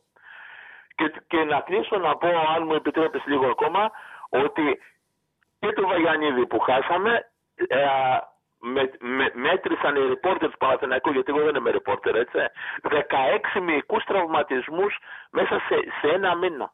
16 μυϊκούς τραυματισμούς, είναι φοβερό. Και θα καταλήξω να πω για το ιατρικό επιτελείο του Παναθηναϊκού. Δεν γίνεται να λέει το ιατρικό επιτελείο του Παναθηναϊκού ότι ο Ιωαννίδης είναι καλά βάλτον. Να τον βάζει με τον ατρόμετο και να μην είναι καλά και να τον ξαναχάνουμε. Το ιατρικό επιτελείο του Παναθηναϊκού δεν, δεν, δεν είναι καλά. Δηλαδή δεν νομίζω ότι κάνει σωστά τη δουλειά του. Και έχουμε πάμπουλα παραδείγματα. Το πιο τρανό είναι αυτό με τον Ιωαννίδη. Έδωσε το πράσινο φως για να μπει με τον ατρόμετο τον έβαλε με τον ατρόμητο 20 λεπτά, τον ξαναχάσαμε και δεν ξέρω πώς θα τον ξαναβρούμε. Συν το ότι ο Γερεμέγεφ δεν είναι για, για τέτοια παιχνίδια, είναι ειδικό να αποστολώνει στη λεωφόρο να πέσει με τον Όφη και να δεις να ανοίξει την ομάδα. Συν ότι λείπει ο Σπόρερ, πάμε για το Μακαμπού. Έτσι ακούστηκε. Ο Τερήμ είπε ότι δεν κοιτάει να πάρει παίκτη τώρα Παναθανικό και επίσης φαίνεται σήμερα συζητάει με την Πέτης. Θα τα δούμε. Η Γαλατασαράη για δανεισμό. Θα τα δούμε. Εγώ δεν πιστεύω ότι θα πάρει τον Παγκαμπού Παναθανικό. Θα το δούμε. Θα δούμε τι θα γίνει. Σε ευχαριστώ πολύ. Να είσαι καλά, να είσαι καλά και εγώ σε ευχαριστώ. Γεια σου Κώστα. Λοιπόν, ε, θα μας πάρει λέει πρωτάθλημα η ΑΕ και ποιος ακούει το Σέφανο μετά. Λέει ο φίλος. Μπαου, ο Σέφανο είναι πράγος αν έχουμε τέτοια θέματα. Ε, πάμε στον επόμενο. Χαίρετε. Γεια σου, Καλησπέρα. Μ' ακούς; Καθαρά. Ε, Τζον Κόστ είμαι ε, από ΑΕΚ. Mm-hmm. Ε, θα ήθελα να μιλήσω για τον Παναθηναϊκό σήμερα, γιατί έχω δει το ματς του Παναθηναϊκού, την έστρα έχω παρακολουθήσει τον Τερίμ. Και θα ήθελα να πω πέντε πραγματάκια γενικά. Αν μπορώ, μπορώ; Ε, βέβαια, ναι. ναι. Θα ήθελα να ρωτήσω σε αυτούς που γράφουν στο chat και είναι υπέρ του Γιοβάνοβιτς. Συγγνώμη, παιδιά. Πότε ο Γιοβάνοβιτς επέλεξε παίχτε γρήγορους, να μου πούνε ποια ομάδα πρέπει να παίξουν, να αντιμετωπίσουν Wow.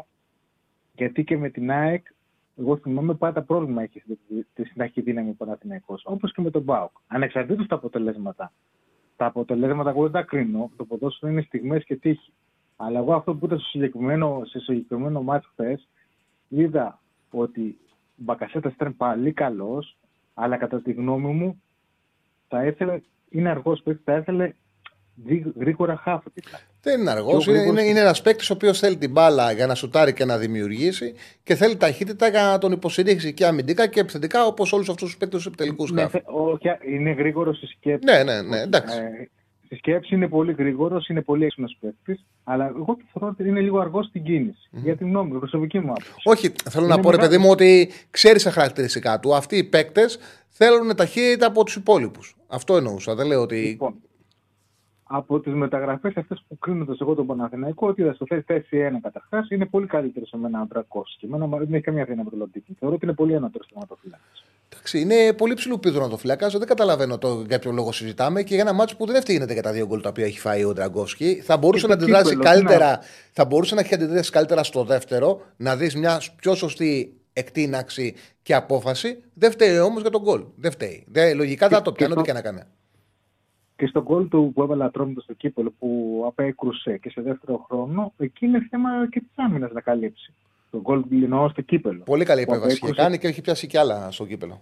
Και ήταν πολύ δύσκολο. Από, από τη στιγμή κρίνει ο κόσμος, κρίνει. Δεν μπορώ να καταλάβω για τον Γιωβάνος, ο οποίος είναι ένας πολύ συμπαθητικός άνθρωπος, πολύ σοβαρός προπονητή. Εγώ το έχω και δεν πολύ εκτιμώ. Ειλικρινά, δηλαδή δεν, δεν μπορώ να καταλάβω πώς τόσο. Εξήγησέ μου τι είναι. Ο Γιωβάνοβιτς πήρε ένα παρανακό ε, στην ανυπαρξία Πραγματικά τον έβαλε Ναι. σε μια ποδοσφαιρική λογική. Όντως τον βελτίωσε αρκετά. Έφτασε να πάρει κύπελο. Έφτασε στο μάτι να κάνει πρωταθλητισμό. Όμως για συνεχόμενες μεταγραφικές περιόδους δεν του βγήκανε οι ποδοσφαιριστές που έφερνε. Δεν του βγήκανε. Και η ομάδα που έφτιαξε φέτος αποδείχτηκε, αποδείχτηκε και σαν ντέρμπι και στην Ευρώπη και στη διαχείριση ότι δεν ήταν αυτή που έπρεπε για να πάρει το πρωτάθλημα. Ε, και αυτό φαίνεται, να σου πω, έτσι όπως ξεκίνησε και το ξεκίνησες πάρα πολύ καλά. Ποιοι παίκτες υστέρησαν εντελώς στον Παναναναϊκό. Οι δύο εξτρέμ, Μαντσίνη, ε, Αϊτόρ. Ο Μπερνάρ που Ο μπήκε. Αϊτόρ. Ο, Μλα, ο, ο Μλαντένοβιτς. Ε, ο Γετβάη στο κέντρο της άμυνας. Όλοι Αυτός αυτοί οι είναι ποδοσ... βελτιωμένος. Ο, ναι, είναι σχέση βελτιωμένος με παλιότερα. που τον έχει βάλει δεξί στόπερ. Ποια είναι τα θετικά στοιχεία στον Παναθηναϊκό; Είναι ο Κότσιρας που τον άλλαξε θέση ο Τερήμ, είναι του Τερήμ. Είναι ο.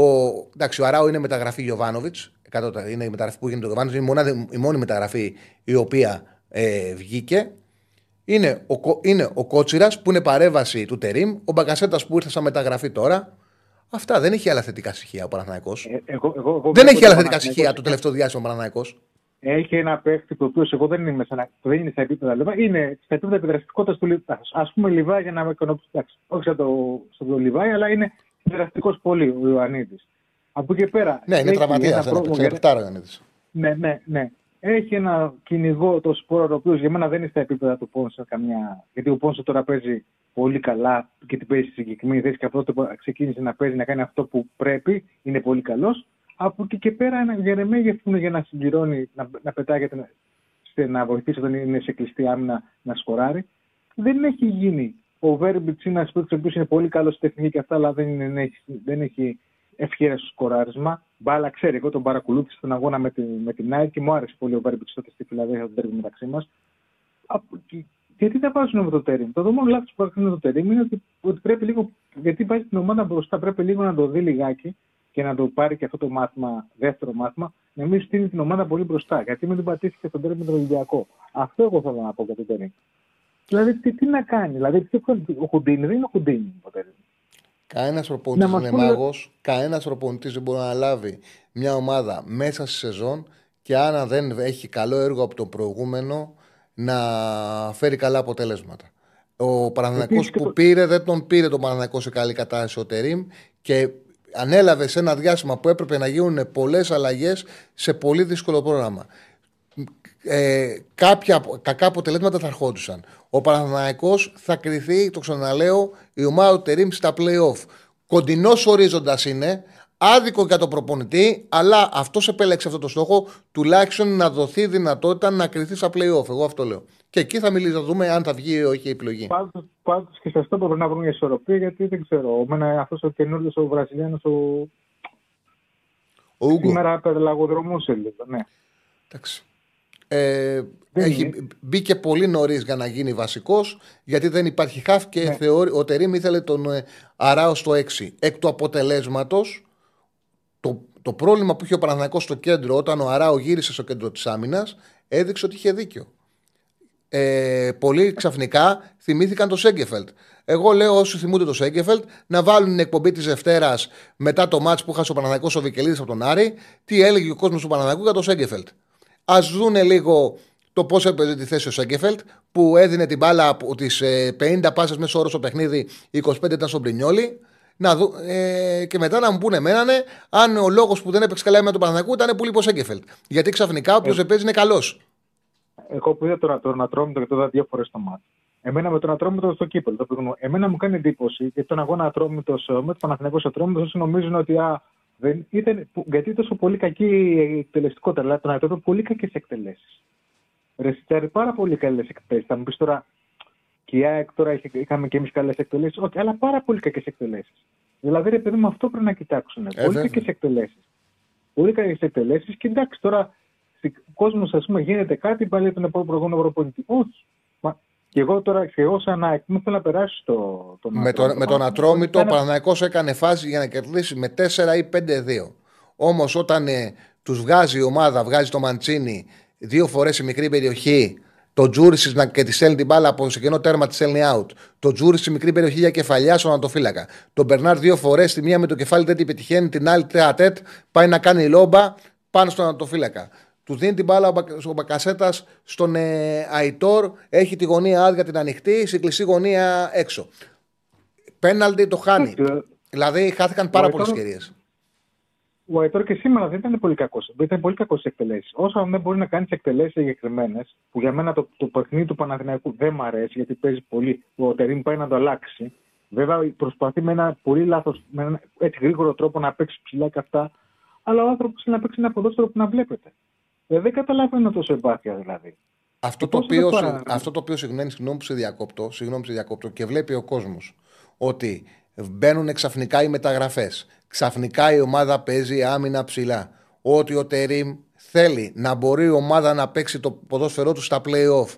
Αν το ποδόσφαιρό του δεν το δουλέψει τώρα και πει τώρα πάμε σε χαμηλά μέτρα, πάμε σιγά σιγά, χωρίς ένταση, πόσα είναι η ομάδα έτοιμη να παίξει το ποδόσφαιρο στα play-off; Πάρθηκε μια απόφαση. λοιπόν- Παίζει ένα ποδόσφαιρο ο Τερήμ. Καλό ή κακό θα το δούμε. Πρέπει να το παίξει από τώρα, να βάλει και τους νέους από τώρα. Δηλαδή, αν λένε γιατί βάζεις μεταγραφές, μα άμα δεν βάλει τώρα τις μεταγραφές, πόσα είναι έτοιμοι στα playoff; Πέντε παιχνίδια είναι, δεν είναι 20.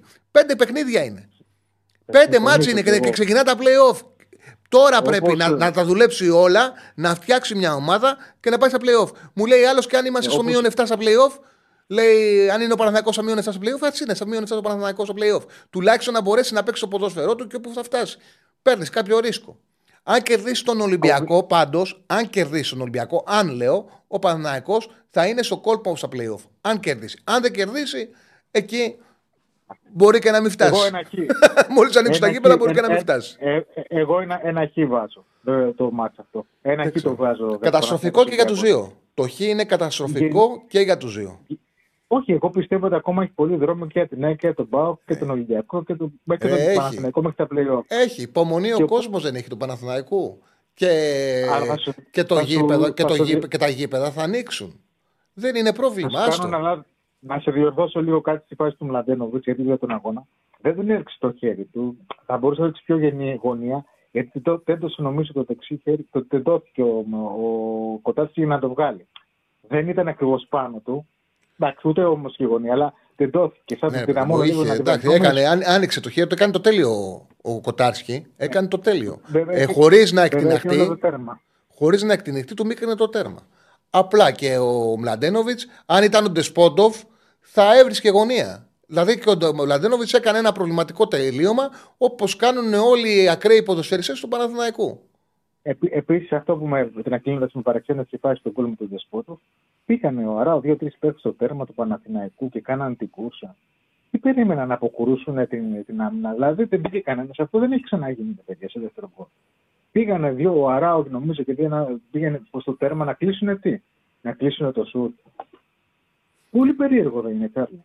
Ε, Νομίζω ότι δεν περίμεναν κιόλας. Δεν περίμεναν, έχει δίκιο σε αυτό που λες, αλλά τους έκανε και ο Τάισον το τέλειο γύρισμα προς τα έξω. Κάθετο πήδηξε και την μπάλα ο Σάστρε για να αφήσει τον Δεσπότο ε, από πίσω. Σε ευχαριστώ. Πάνω αυτό ήθελα να πω. Έχουμε πολύ δρόμο ακόμα πιστεύω. Για να... Ο, βέβαια, βέβαια. βέβαια. Ευχαριστώ πολύ. Πολύ ωραία κουβέντα κάναμε, φίλε μου. Ευχαριστώ πάρα πολύ. Λοιπόν, για το αποτέλεσμα της Τούμπας, ο κόσμος έδωσε 31% στο τακτικό πλάνο του Λουτσέσκου, ε, 26% στην ανομοιογένεια και στους τραυματισμούς του Παναναναϊκού, 22% στους προσφέρου του Παναναναϊκού και ένα 19% του ΠΑΟΚ και ένα 19% στο τακτικό πλάνο του Τερήμ. Και σημαντικότητα και γι' αυτό το λόγο έχουν και τόσο μικρή απόκληση και τα τέσσερα. Είναι και τα τέσσερα μαζί, όσο ανέφερε ο Στέφανος, έχουν παίξει ρόλο. Και τα τέσσερα μαζί. Ε, βάλε ένα τέτοιο για το Παναθηναϊκό. Τι πιστεύετε, ε, ε, υπομονή, καλά κάνει ο κόσμος και γκρινιάζει. Ε, όχι, πιστεύεις ότι ο Τερίν μπορεί να, να αναστρέψει το κλίμα. Ότι ο Παναθηναϊκός θα αποκλειστεί και από το κύπελο και από το πρωτάθλημα. Θα αποκλειστεί την Τετάρτη από το κύπελο και δεν θα κερδίσει τον Ολυμπιακό. Αυτά τα δύο. Αν θα αντιστρέψει το κλίμα ο Τερίμ ή θα, θα τα χάσει όλα από αυτή τη βδομάδα. Δεν είναι καχυποψία στο Τερίμ, είναι καχυποψία προς την διοίκηση. Φίλε Θοδωρή, το καταλαβαίνω. Καταλαβαίνω την εχθρότητα που είχε ο, Παναθ... ο κόσμος του Παναγού για τη διοίκηση. Όμως Πρέπει να δει ο κόσμος του Παναναναϊκού και την πραγματικότητα και το σήμερα ότι αυτή την εποχή η δίκη του Παναναναϊκού έχει θέληση. Την ενισχύει την ομάδα. Όλα τα, ο- ό,τι έχει συμβεί το έχει κάνει γιατί προσπαθεί να εξαντλήσει πιθανότητες να πάρει το πρωτάθλημα. Αυτή είναι η αλήθεια. Και γι' αυτό το λόγο, εδώ ρε παιδιά, εδώ ρε παιδιά, ο Μαξίμοβιτ συζήταγε με τον Πάκα από το καλοκαίρι. Τον είχαν κλεισμένο. Τον ήθελε και ο Ολυμπιακός. Ε, και πήγε και τον πήρε. Πήρε τον Μπακασέτα. Τον έφερε. Δεν είναι, έχει κάνει. Δηλαδή αυτή τη στιγμή δείχνει ο Αλαφούζος ότι είναι ισχυρός, ασχολείται με τον Παναδάκο και έχει σκοπό να πληρώσει για να μεγαλώσει τον Παναδάκο. Δεν αρέσει στους πολλούς να το ακούνε γιατί έχουν συνηθίσει να βρίζουν τον εκάστοτε ιδιοκτήτη του Παναθηναϊκού. Και ειδικά τον Αλαφούζο είχαν και δίκιο. Ε, είναι υπεύθυνος για πολύ μαύρες μέρες του Παναθηναϊκού. Έχει κάνει τεράστια λάθη. Αυτή τη στιγμή όμως η πραγματικότητα είναι αυτή. Δεν καταλαβαίνω για ποιο λόγο πρέπει να ε, τον πιστολιάσει ο κόσμος του Παναθηναϊκού αυτό που προσπαθεί να συμβεί. Ο Μαξίβο, αν θα έρθει από τώρα, δεν είναι εύκολο. Δεν είναι εύκολο. Είναι σημαντικό, ξέρω εγώ, το Χετάφε Αλμερία το σημερινό. Αν κερδίσει η Χετάφε, α, ε, φεύγει πάρα πολύ από τις τελευταίες τρεις θέσεις. Μετά έχει ένα δύσκολο πρόγραμμα η Χετάφε με Ρεάλ και, και Μπέτης. Οπότε, αν χάσει, ο Μπορδαλάς δύσκολα να πει που τον βάζει συνέχεια. Μόνο 14 λεπτά δεν έχει παίξει ο Μαξίμοβιτς. Τελευταία μέρα των μεταγραφών να αφήσει το να πάει στο Παναθηναϊκό. Αν όμως κερδίσει στους συν 14 και πιέζοντας και ο ίδιος, δίνοντας και τελευταία η διοίκηση, μήπως τις τελευταίες δύο μέρες θα καταφέρουν. Θα δούμε. Θα δούμε. Λοιπόν, αυτή τη στιγμή για ποια ομάδα θα κατακτήσει το πρωτάθλημα, η ΑΕΚ είναι πρώτη στην B365 με 2,87. Ο ΠΑΟΚ ακολου- ο Πανα- ο ΠΑΟΚ ακολουθεί με απόδοση 3. Ο ΠΑΟΚ που τον είχαμε δει και 12 απόδοση και τον συζητάγαμε. Ο Παναναϊκός ο 3,5 και ο Ολυμπιακός σε απόδοση 6. Λοιπόν, ε, η Χετάφε παίζει το βράδυ, θα τη δώσουν και συγχυματικά πιστεύω θα κερδίσει το μάτς. Νομίζω στις 10, 10 παρά. Θα τα πούμε μετά. Για τη Χετάφε. Ε, να κάτσει, ναι, μπορεί κάποιος να κάτσει να δει και το, και το παιχνίδι, και εγώ θα το δω. Τι, να δούμε την κατάσταση που βρίσκεται ο Μαξίμοβιτ. Πάμε στον επόμενο. Καλησπέρα. Καλησπέρα. Καλησπέρα, φίλε μου. Γεια χαρά, γεια χαρά. Μπορώ να μιλήσω με τον Τζάρλι; Με τον ίδιο μιλάς.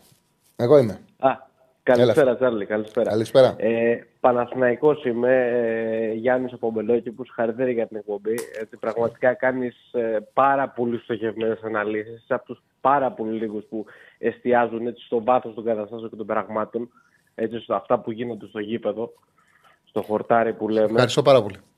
Ε, ήθελα να πω για το χθεσινό παιχνίδι του Παναθηναϊκού και για όλη αυτή τη προσπάθεια αποδόμησης έτσι που γίνεται στο πρόσωπο του Τερίμ, η οποία είναι άδικη για μένα, πραγματικά, διότι σε πολλές περιπτώσεις στο πρώτο ημίχρονο πιστεύω ότι χθες το πρέσβο του Παναθηναϊκού ήταν καλό, αλλά όταν έγινε η ανάκτηση της κατοχής και ακούμπησε η μπάλα στην άκρη της επίθεσης, δεν έχει το ρόστερ παίκτες που να μπορούν να κινηθούν στα half space, να πάρουν την μπάλα να τρέξουν μαζί της. Τι Παράδειγμα, είπες, ο τι Αϊτόρ- είπες όταν ακούμπησε η μπάλα στα άκρα της επίθεσης. Με το που συνέβαινε αυτό, η μπάλα πήγαινε με μαθηματική ακρίβεια στον αντίπαλο. Το προ... Είναι μεγάλο το πρόβλημα που είχε ο Παναθηναϊκός από τις κακές επιλογές που παίρνει σε διάρκεια από, τους... από τα άκρα της επίθεσης. Έχεις απόλυτο δίκιο, φίλε. Συνέχισε. Δηλαδή πραγματικά είναι μια πάσα τόσο εύκολη που έχει γίνει κλέψιμο και ο Αϊτόρ χάνει την μπάλα για να γίνει, να πάρει την μπάλα ο Τάισον, να τρέξει στον χώρο, να περάσει την Αράου κλπ. κλπ. Ξέρεις ποιο είναι το τρομερό; Λάθη γίνονται στο ποδόσφαιρο. Αλλά ο Αϊτόρ πιέζεται εδώ. Και ευθεία και δεξιά δεν έχει πίεση. Και επιλέγει να πάει να δώσει την μπάλα εκεί που πιέζεται. Δεν έχει λογική. Δεν δέχτηκε το κλέψιμο ο Παναθηναϊκός από ένα pressing δύο και τριών ποδοσφαιριστών. Ο Αϊτόρ επιλέγει να δώσει την μπάλα εκεί που, δε- εκεί που ήταν ο αντίπαλος. Δηλαδή είναι λάθος το οποίο δεν συμβαίνει.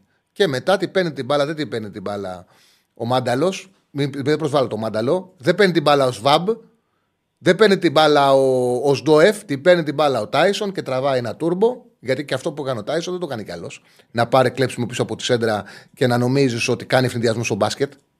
Νομίζεις ότι πήρε την μπάλα ο Γκάλης στα νιάτα του και έφυγε. Δεν το κάνει άλλος αυτό που κάνει ο Τάισον. Ε, πραγματικά είναι ο πιο φανταστικός παίκτης του πρωτάθλημα στο να κάνει κουβαλήματα. Δεν ξέρω αν είναι αυτός ο καλύτερος ή ο Φορτούνης στο να κουβαλήσουν την μπάλα για 20 μέτρα με ασφάλεια, κινούντα κάθετα, όχι παράλληλα όπως ο Μπερνάρ. Έτσι να κινηθούν κάθετα έτσι, και να βρει τη διαγώνια πάσα και να κάνει την κλασική φάση που κάνει πάντα ο Πάουκ. Και στον πρώτο γύρο είχαμε δεχθεί αυτό ακριβώς το ίδιο γκολ. Έτσι.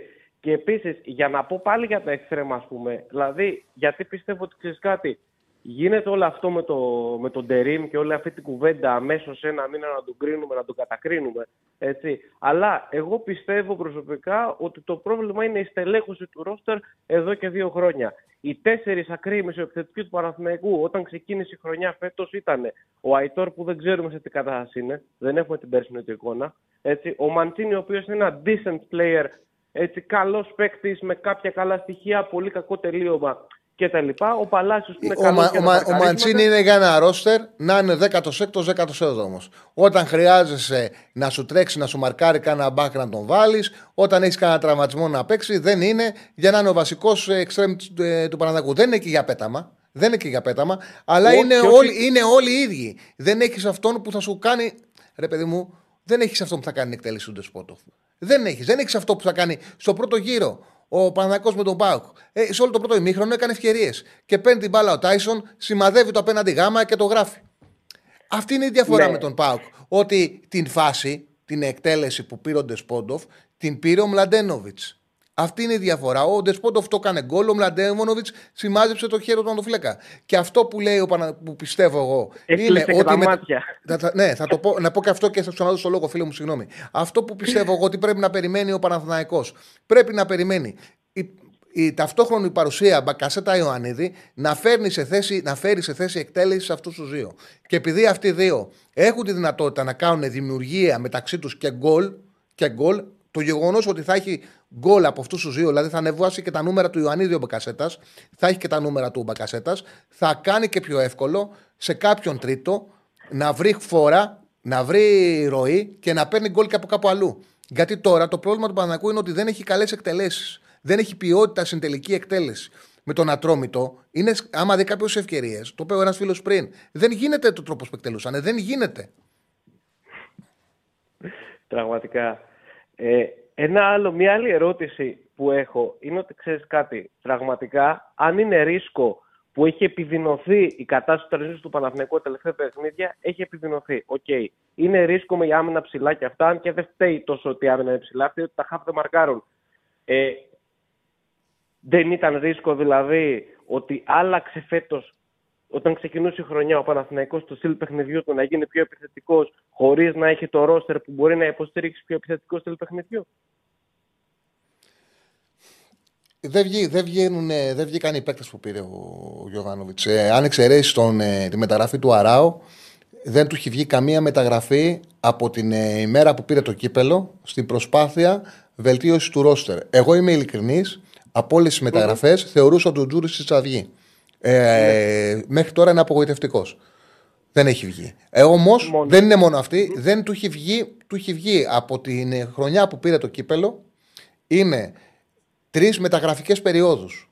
Ε, καλοκαίρι, Ιανουάριος, καλοκαίρι. Ε, του βγήκε μόνο Αράου. Καμία άλλη μεταγραφή. Και έχουν πληρωθεί παίκτες. Έχουν πληρωθεί. Καλά έχουν πληρωθεί. Δεν βγήκε κανένας. Ναι, και το κέντρο μας την πρώτη χρονιά Γιωβάνοβιτς ήταν καλύτερα από αυτό που υπήρχε και στην περσινή χρονιά. Πήγαμε πέρυσι να πάρουμε το πρωτάθλημα. Το συζητάς. Εγώ πιστεύω ότι το χαφ με διαφάνειες να γίνεται μαξιλάρι, να κουμπάει μπάλα και να κυκλοφορεί, ότι ήταν σαφώς ανώτερο. Υπήρχε ο Μαωρίσιο που μπορεί να δώσει γκολ από πίσω γραμμή. Έτσι και πέρυσι το κέντρο έγινε χειρότερο. Και πέρυσι ο Παναθηναϊκός στο open play, βγάζω πάντα τα πέναλτι και τα φάουλ, είχε μόνο 4 γκολ. Ξεχνά Μεγάλ... ξεχνάς ότι χάφ ήταν και ο Γκατσίνοβιτς. Και είχες ναι, και, και, το κάθε, και, είχες και το κάθε του Αλεξανδρόπουλο. Και φύγανε τέσσερις και δεν αντικαταστάθηκαν. Επάξια. Αυτό ήταν ένα πάρα πολύ μεγάλο πρόβλημα. Ο Αράου είναι μια μεταγραφή που μπορεί να το δώσει. Ο Παναναναϊκό παίρνει λύση στο κέντρο από τον Κότσιρα και το πόσο. Κατάρχα ξεφύγει και πόσο πραγματικά την ομάδα; Δεν η κατάσταση του Πέρεθ. Δεν η κατάσταση του Πέρεθ. Ο Τσέριν έβγαζε προβλήματα επί Γιωβάνοβιτς. Δεν τα βγάλε τώρα. Ο Τσέριν τα προβλήματα τα βγάζει από πριν. Ο Τσέριν είναι ο μόνος που βρήκε ο Τερήμ στο κέντρο που μπορούσε να έχει συμμετοχή όπω σε όλα τα κομμάτια του παιχνιδιού. Δεν, είχε, δεν βρήκε άλλον. Το Βιλένα βρήκε που τον βλέπεις και λες: Ντρέπεσαι σε λογαριασμό του που έχει γίνει έτσι και είναι αθλητής. Αυτή είναι η αλήθεια. ναι, ναι. Αυτή είναι η αλήθεια. Πραγματικά αυτό θα έλεγα ότι φαντάζομαι να είχε παίξει ο Παναθηναϊκός με την ΑΕΚ που είναι το πρώτο μπράβο που έχω δώσει στον Τερέμ γιατί ποτέ ο Παναθηναϊκός δεν έχει παίξει με την ΑΕΚ και να είναι πράγματα ανταγωνιστικός και να μην παρακαλάει απλά να λήξει το παιχνίδι 0-0 γιατί, γιατί αυτό γίνονται σε όλα τα ντέρμπι. Στον πρώτο γύρο τις περισσότερες επαφές τις έχει κάνει ο Πρινιόλη στο 1-2. Έτσι, η ΑΕΚ έχει ποδοπατήσει τον Παναθηναϊκό και αυτό συνέβαινε σε όλα τα ντέρμπι μέχρι τώρα και ήταν το πρώτο ντέρμπι που ο Παναθηναϊκός έπαιξε στον Παπαρένα. Ο άλλος Για έλεγε- 75 λεπτά έπαιξε. Χωρίς τον Κότσιρα δεν θα έπαιζε ποτέ. Έτσι και επίσης πρώτη φορά επιτέλους τα στημένα δεν γίνονται στο πρώτο δοκάρι, γίνονται στην καρδιά της περιοχής και έχουμε βάλει κάποια γκολ. Έστω από τα στημένα. Φαίνεται η δουλειά ενός προπονητή. Έτσι, και να μην τον φάμε τον άνθρωπο πρωτού καν περιμένουμε να δούμε τι μπορεί να κάνει. Δεν είναι ο Σούλης Παπαδόπουλος, ο Τερήμ. Είναι ένας προπονητής που μπορεί να δώσει πράγματα όπως έδωσε και ο Γιωβάνοβιτς που είχε και αυτός ένα σύγχρονο ποδοσφαιρικό σχέδιο. Σε ευχαριστώ Αυτά πολύ. έχω να πω. Σε ευχαριστώ Να είστε πολύ. καλά. Καλή συνέχεια, Τσάρλι. Γεια. Να είσαι καλά. Είναι ένας ποδοσφαιριστής, ένας προπονητής που έκανε τη Γαλατά Σαράι, την ανέβασε πάρα πολύ επίπεδο και την έχει φέρει να είναι πρώτη σε πρωταθλήματα στην Τουρκία. Δεν ήταν πρώτη όταν ανέλαβε ο Φατικ Τερίμ. Που έχει καταφέρει να πάρει UEFA με τη Γαλατά Σαράι, που, φέρε, που πήγε στους τέσσερις στην εθνική Τουρκίας, που του κάνανε γήπεδο ζωή. Ένας φίλος θα με τρελάνουν, ε. Λέει, εσύ μου λέει δεν, είσαι, δεν αποθεώνει ο Τζούρισι. Μα δεν το είπα πριν 10 λεπτά. Θα με τρελάνεις. Δεν είπα ότι τον Τζούρισι τον πίστευα σαν μεταγραφή. Εγώ δεν το, το είπα. Το είπα. Τον Τζούρισι τον πίστευα σαν μεταγραφή. Τον πίστευα. Πίστευα ότι θα βοηθήσει. Δεν έχει βοηθήσει. Και ένας άλλος φίλος λέει, Βηγιαφάνε, χαχαχαχά, θα μας τρελάνουν. Δηλαδή αυτός κοροϊδεύει το Βηγιαφάνε και βλέπει αθλητική εκπομπή. Δεν μπορεί να καταλάβει το τι έδινε. Είναι και Παναθηναϊκός. Το τι έδινε ο Βηγιαφάνε στον Παναθηναϊκό. Έχει δει άλλο χαφ να παίζει στη θέση 8, να παίζει ίση θέση 10, να έχει την μπάλα στο build-up το stopper και το εξάρι, να γυρνάει προς τα πίσω, να την παίρνει, να κάνει. Να, να γυρνάει το σώμα του, να βλέπει την αντίπαλη, την αντίπαλη αιστεία και να χτίζει παιχνίδι. Αυτός ο Παναθηναϊκός μόνο ο Βαγαφάνε το κάνει. Ο Παναθηναϊκός είχε πολύ μεγάλο τρό- πρόβλημα πέρσι να σπάει το, build- το pressing του αντιπάλου και να έχει καλό build-up επειδή είναι ακριβώς έχασε αυτό που έκανε ο Βηγιαφάνε. Επιστροφή προς τα πίσω, ακούμπημα μπάλας, περιστροφή και χτίζω παιχνίδι. Το έκανε τέλειο ο Βηγιαφάνε αυτό. Άσχετα που είχε άλλα προβλήματα χαρακτήρα, είχε κάποια προβλήματα συμπεριφοράς και κάποια στιγμή μεγάλωσε. Αλλά ο Παναθηναϊκός το πρώτο καλοκαίρι που πήρε το κύπελο είχε Βηγιαφάνε, Μαουρίτσιο, ε, Αλεξανδρόπουλο, Γκατσίνοβιτς. Και φύγανε και οι τέσσερις και δεν αντικατασταθήκανε. Αυτή είναι η αλήθεια. Α, Και δεν έγινε με ευθύνη της διοίκησης. Ο Αλαφούζος λεφτά ήθελε να δώσει για μεταγραφές. Υπήρξε ανεπάρκεια σε αυτό το κομμάτι, μεγάλη ανεπάρκεια. Που στήχησε και τη θέση ενός προπονητή, ο οποίος ποδοσφαιρικά από άψη φιλοσοφίας δούλευε κάτι καλό. Όμως δεν μπορούσε, είχε συνεργασία και γνώση δίκτυο για να φέρει καλούς παίκτες. Τέλος πάντων. Πάμε στον επόμενο. Πάμε στο λεφτά, ναι. Γραμμή έχει ραγκάτσει στις 7, είναι παραπέντε. Ναι, ναι, ναι, πάμε τελευταία γραμμή. Χαίρετε. Καλησπέρα. Καλησπέρα. Νίκος από Μοσχάτο. Τι λέει ο φίλος, θα με τρελάνουν. Η διαφορά λέει της Γαλατά Σαράι με την Μπούρσα Σπορ στην Τουρκία είναι τεράστια. Δεν έχει καμία σχέση. Δε στα ρόστερ που έχουν οι τουρκικές ομάδες, οι, οι μικρομεσαίες, τι παίκτες αγοράζουν, δεν έχει καμία σχέση. Το επίπεδο του τουρκικού πρωταθλήματος με το ελληνικό. Καταρχάς η Τουρκία, δείτε τι βαθμολογίε, τις βαθμολογίες, κάνουν όλες γκέλες. Δείτε παλιότερα πρωταθλήματα. Κάνουν όλες οι ομάδες γκέλες. Δεν μπορεί να περάσει από πουθενά. Ξέρεις που ταξιδεύει η Γάλτα Σαράι και Φενέρμπαξε για να πάνε να παίξουν παιχνίδι; Ε, και τι παίκτες έχουν να αντιμετωπίσουν. Καμία σχέση δεν έχει. Είναι πολύ πιο δυνατό το τουρκικό πρωτάθλημα. Πολύ πιο δυνατό. Συνέχισε, φίλε μου. Ε, Νίκος από Μοσχάτο, είμαι Παναθηναϊκός. Έλα, Νίκο. Ε, ήθελα να ρωτήσω τώρα, στα παιχνίδια τώρα με τον Ατρόμητο, ή χτες δεν μπορούσε να βάλει το Λιμιό να ξεκουράσει λίγο το Μαντσίνη που είναι καταπονημένος; Ποιο να βάλει; Ίσως το Λιμιό αντί του Μαντσίνη. Δεν θα το έβλεπες. Ε, τον έβαλε, αλλά δεν είναι και σε θέση να βοηθήσει. Και, ο, Μα- και νομίζω ότι ο Λιμιός με Επειδή το είναι Τερίμ. πολύ κατα... καταπονημένος ο Μαντσίνη, φαίνεται δηλαδή. Ο... Ο Λιμιός με το Τερίμ έχει παίξει περισσότερο από ό,τι υπολογίζονταν όταν έκλεισε η μεταγραφή.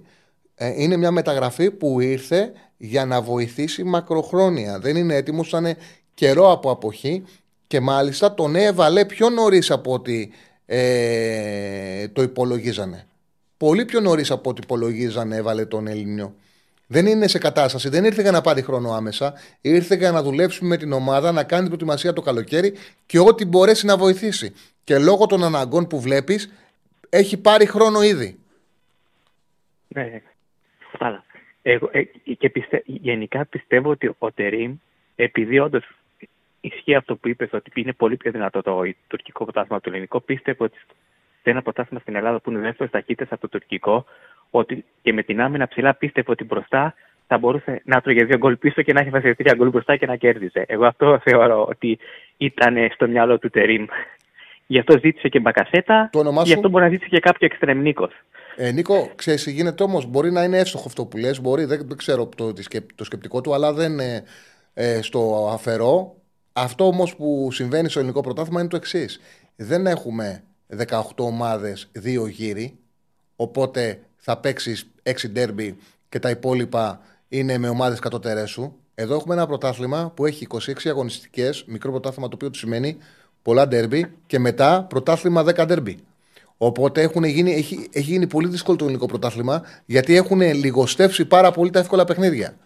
Πάρα, είναι πολύ λίγα τα εύκολα παιχνίδια. Οπότε είναι ένα πάρα πολύ δυνατό πρωτάθλημα. Και δεν δίνει δυνατότητα στον προπονητή να έχει ματ με κατώτερους και σου λέει εντάξει, μωρέ, παίζω με αυτούς, θα φάω και δύο, θα βάλω τέσσερα. Δεν έχει αυτή τη δυνατότητα.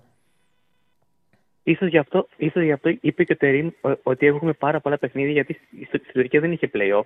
Οπότε ουσιαστικά εδώ πέρα παίζει και παραπάνω μάτς. Οπότε όταν ήρθε το, το Γενάρη είναι σαν ένα μίνι πρωτάθλημα ξεχωριστό, νομίζω. Και σου λέει θα δουλέψω για να δούμε τι θα γίνει στα play-off. Έτσι πιστεύω εγώ. Γιατί δεν είχε, νομίζω στην Τουρκία δεν έχει play-off, έτσι. Είναι κατευθείαν όλες τι αγωνιστικές σερί. Τέλος. Ναι.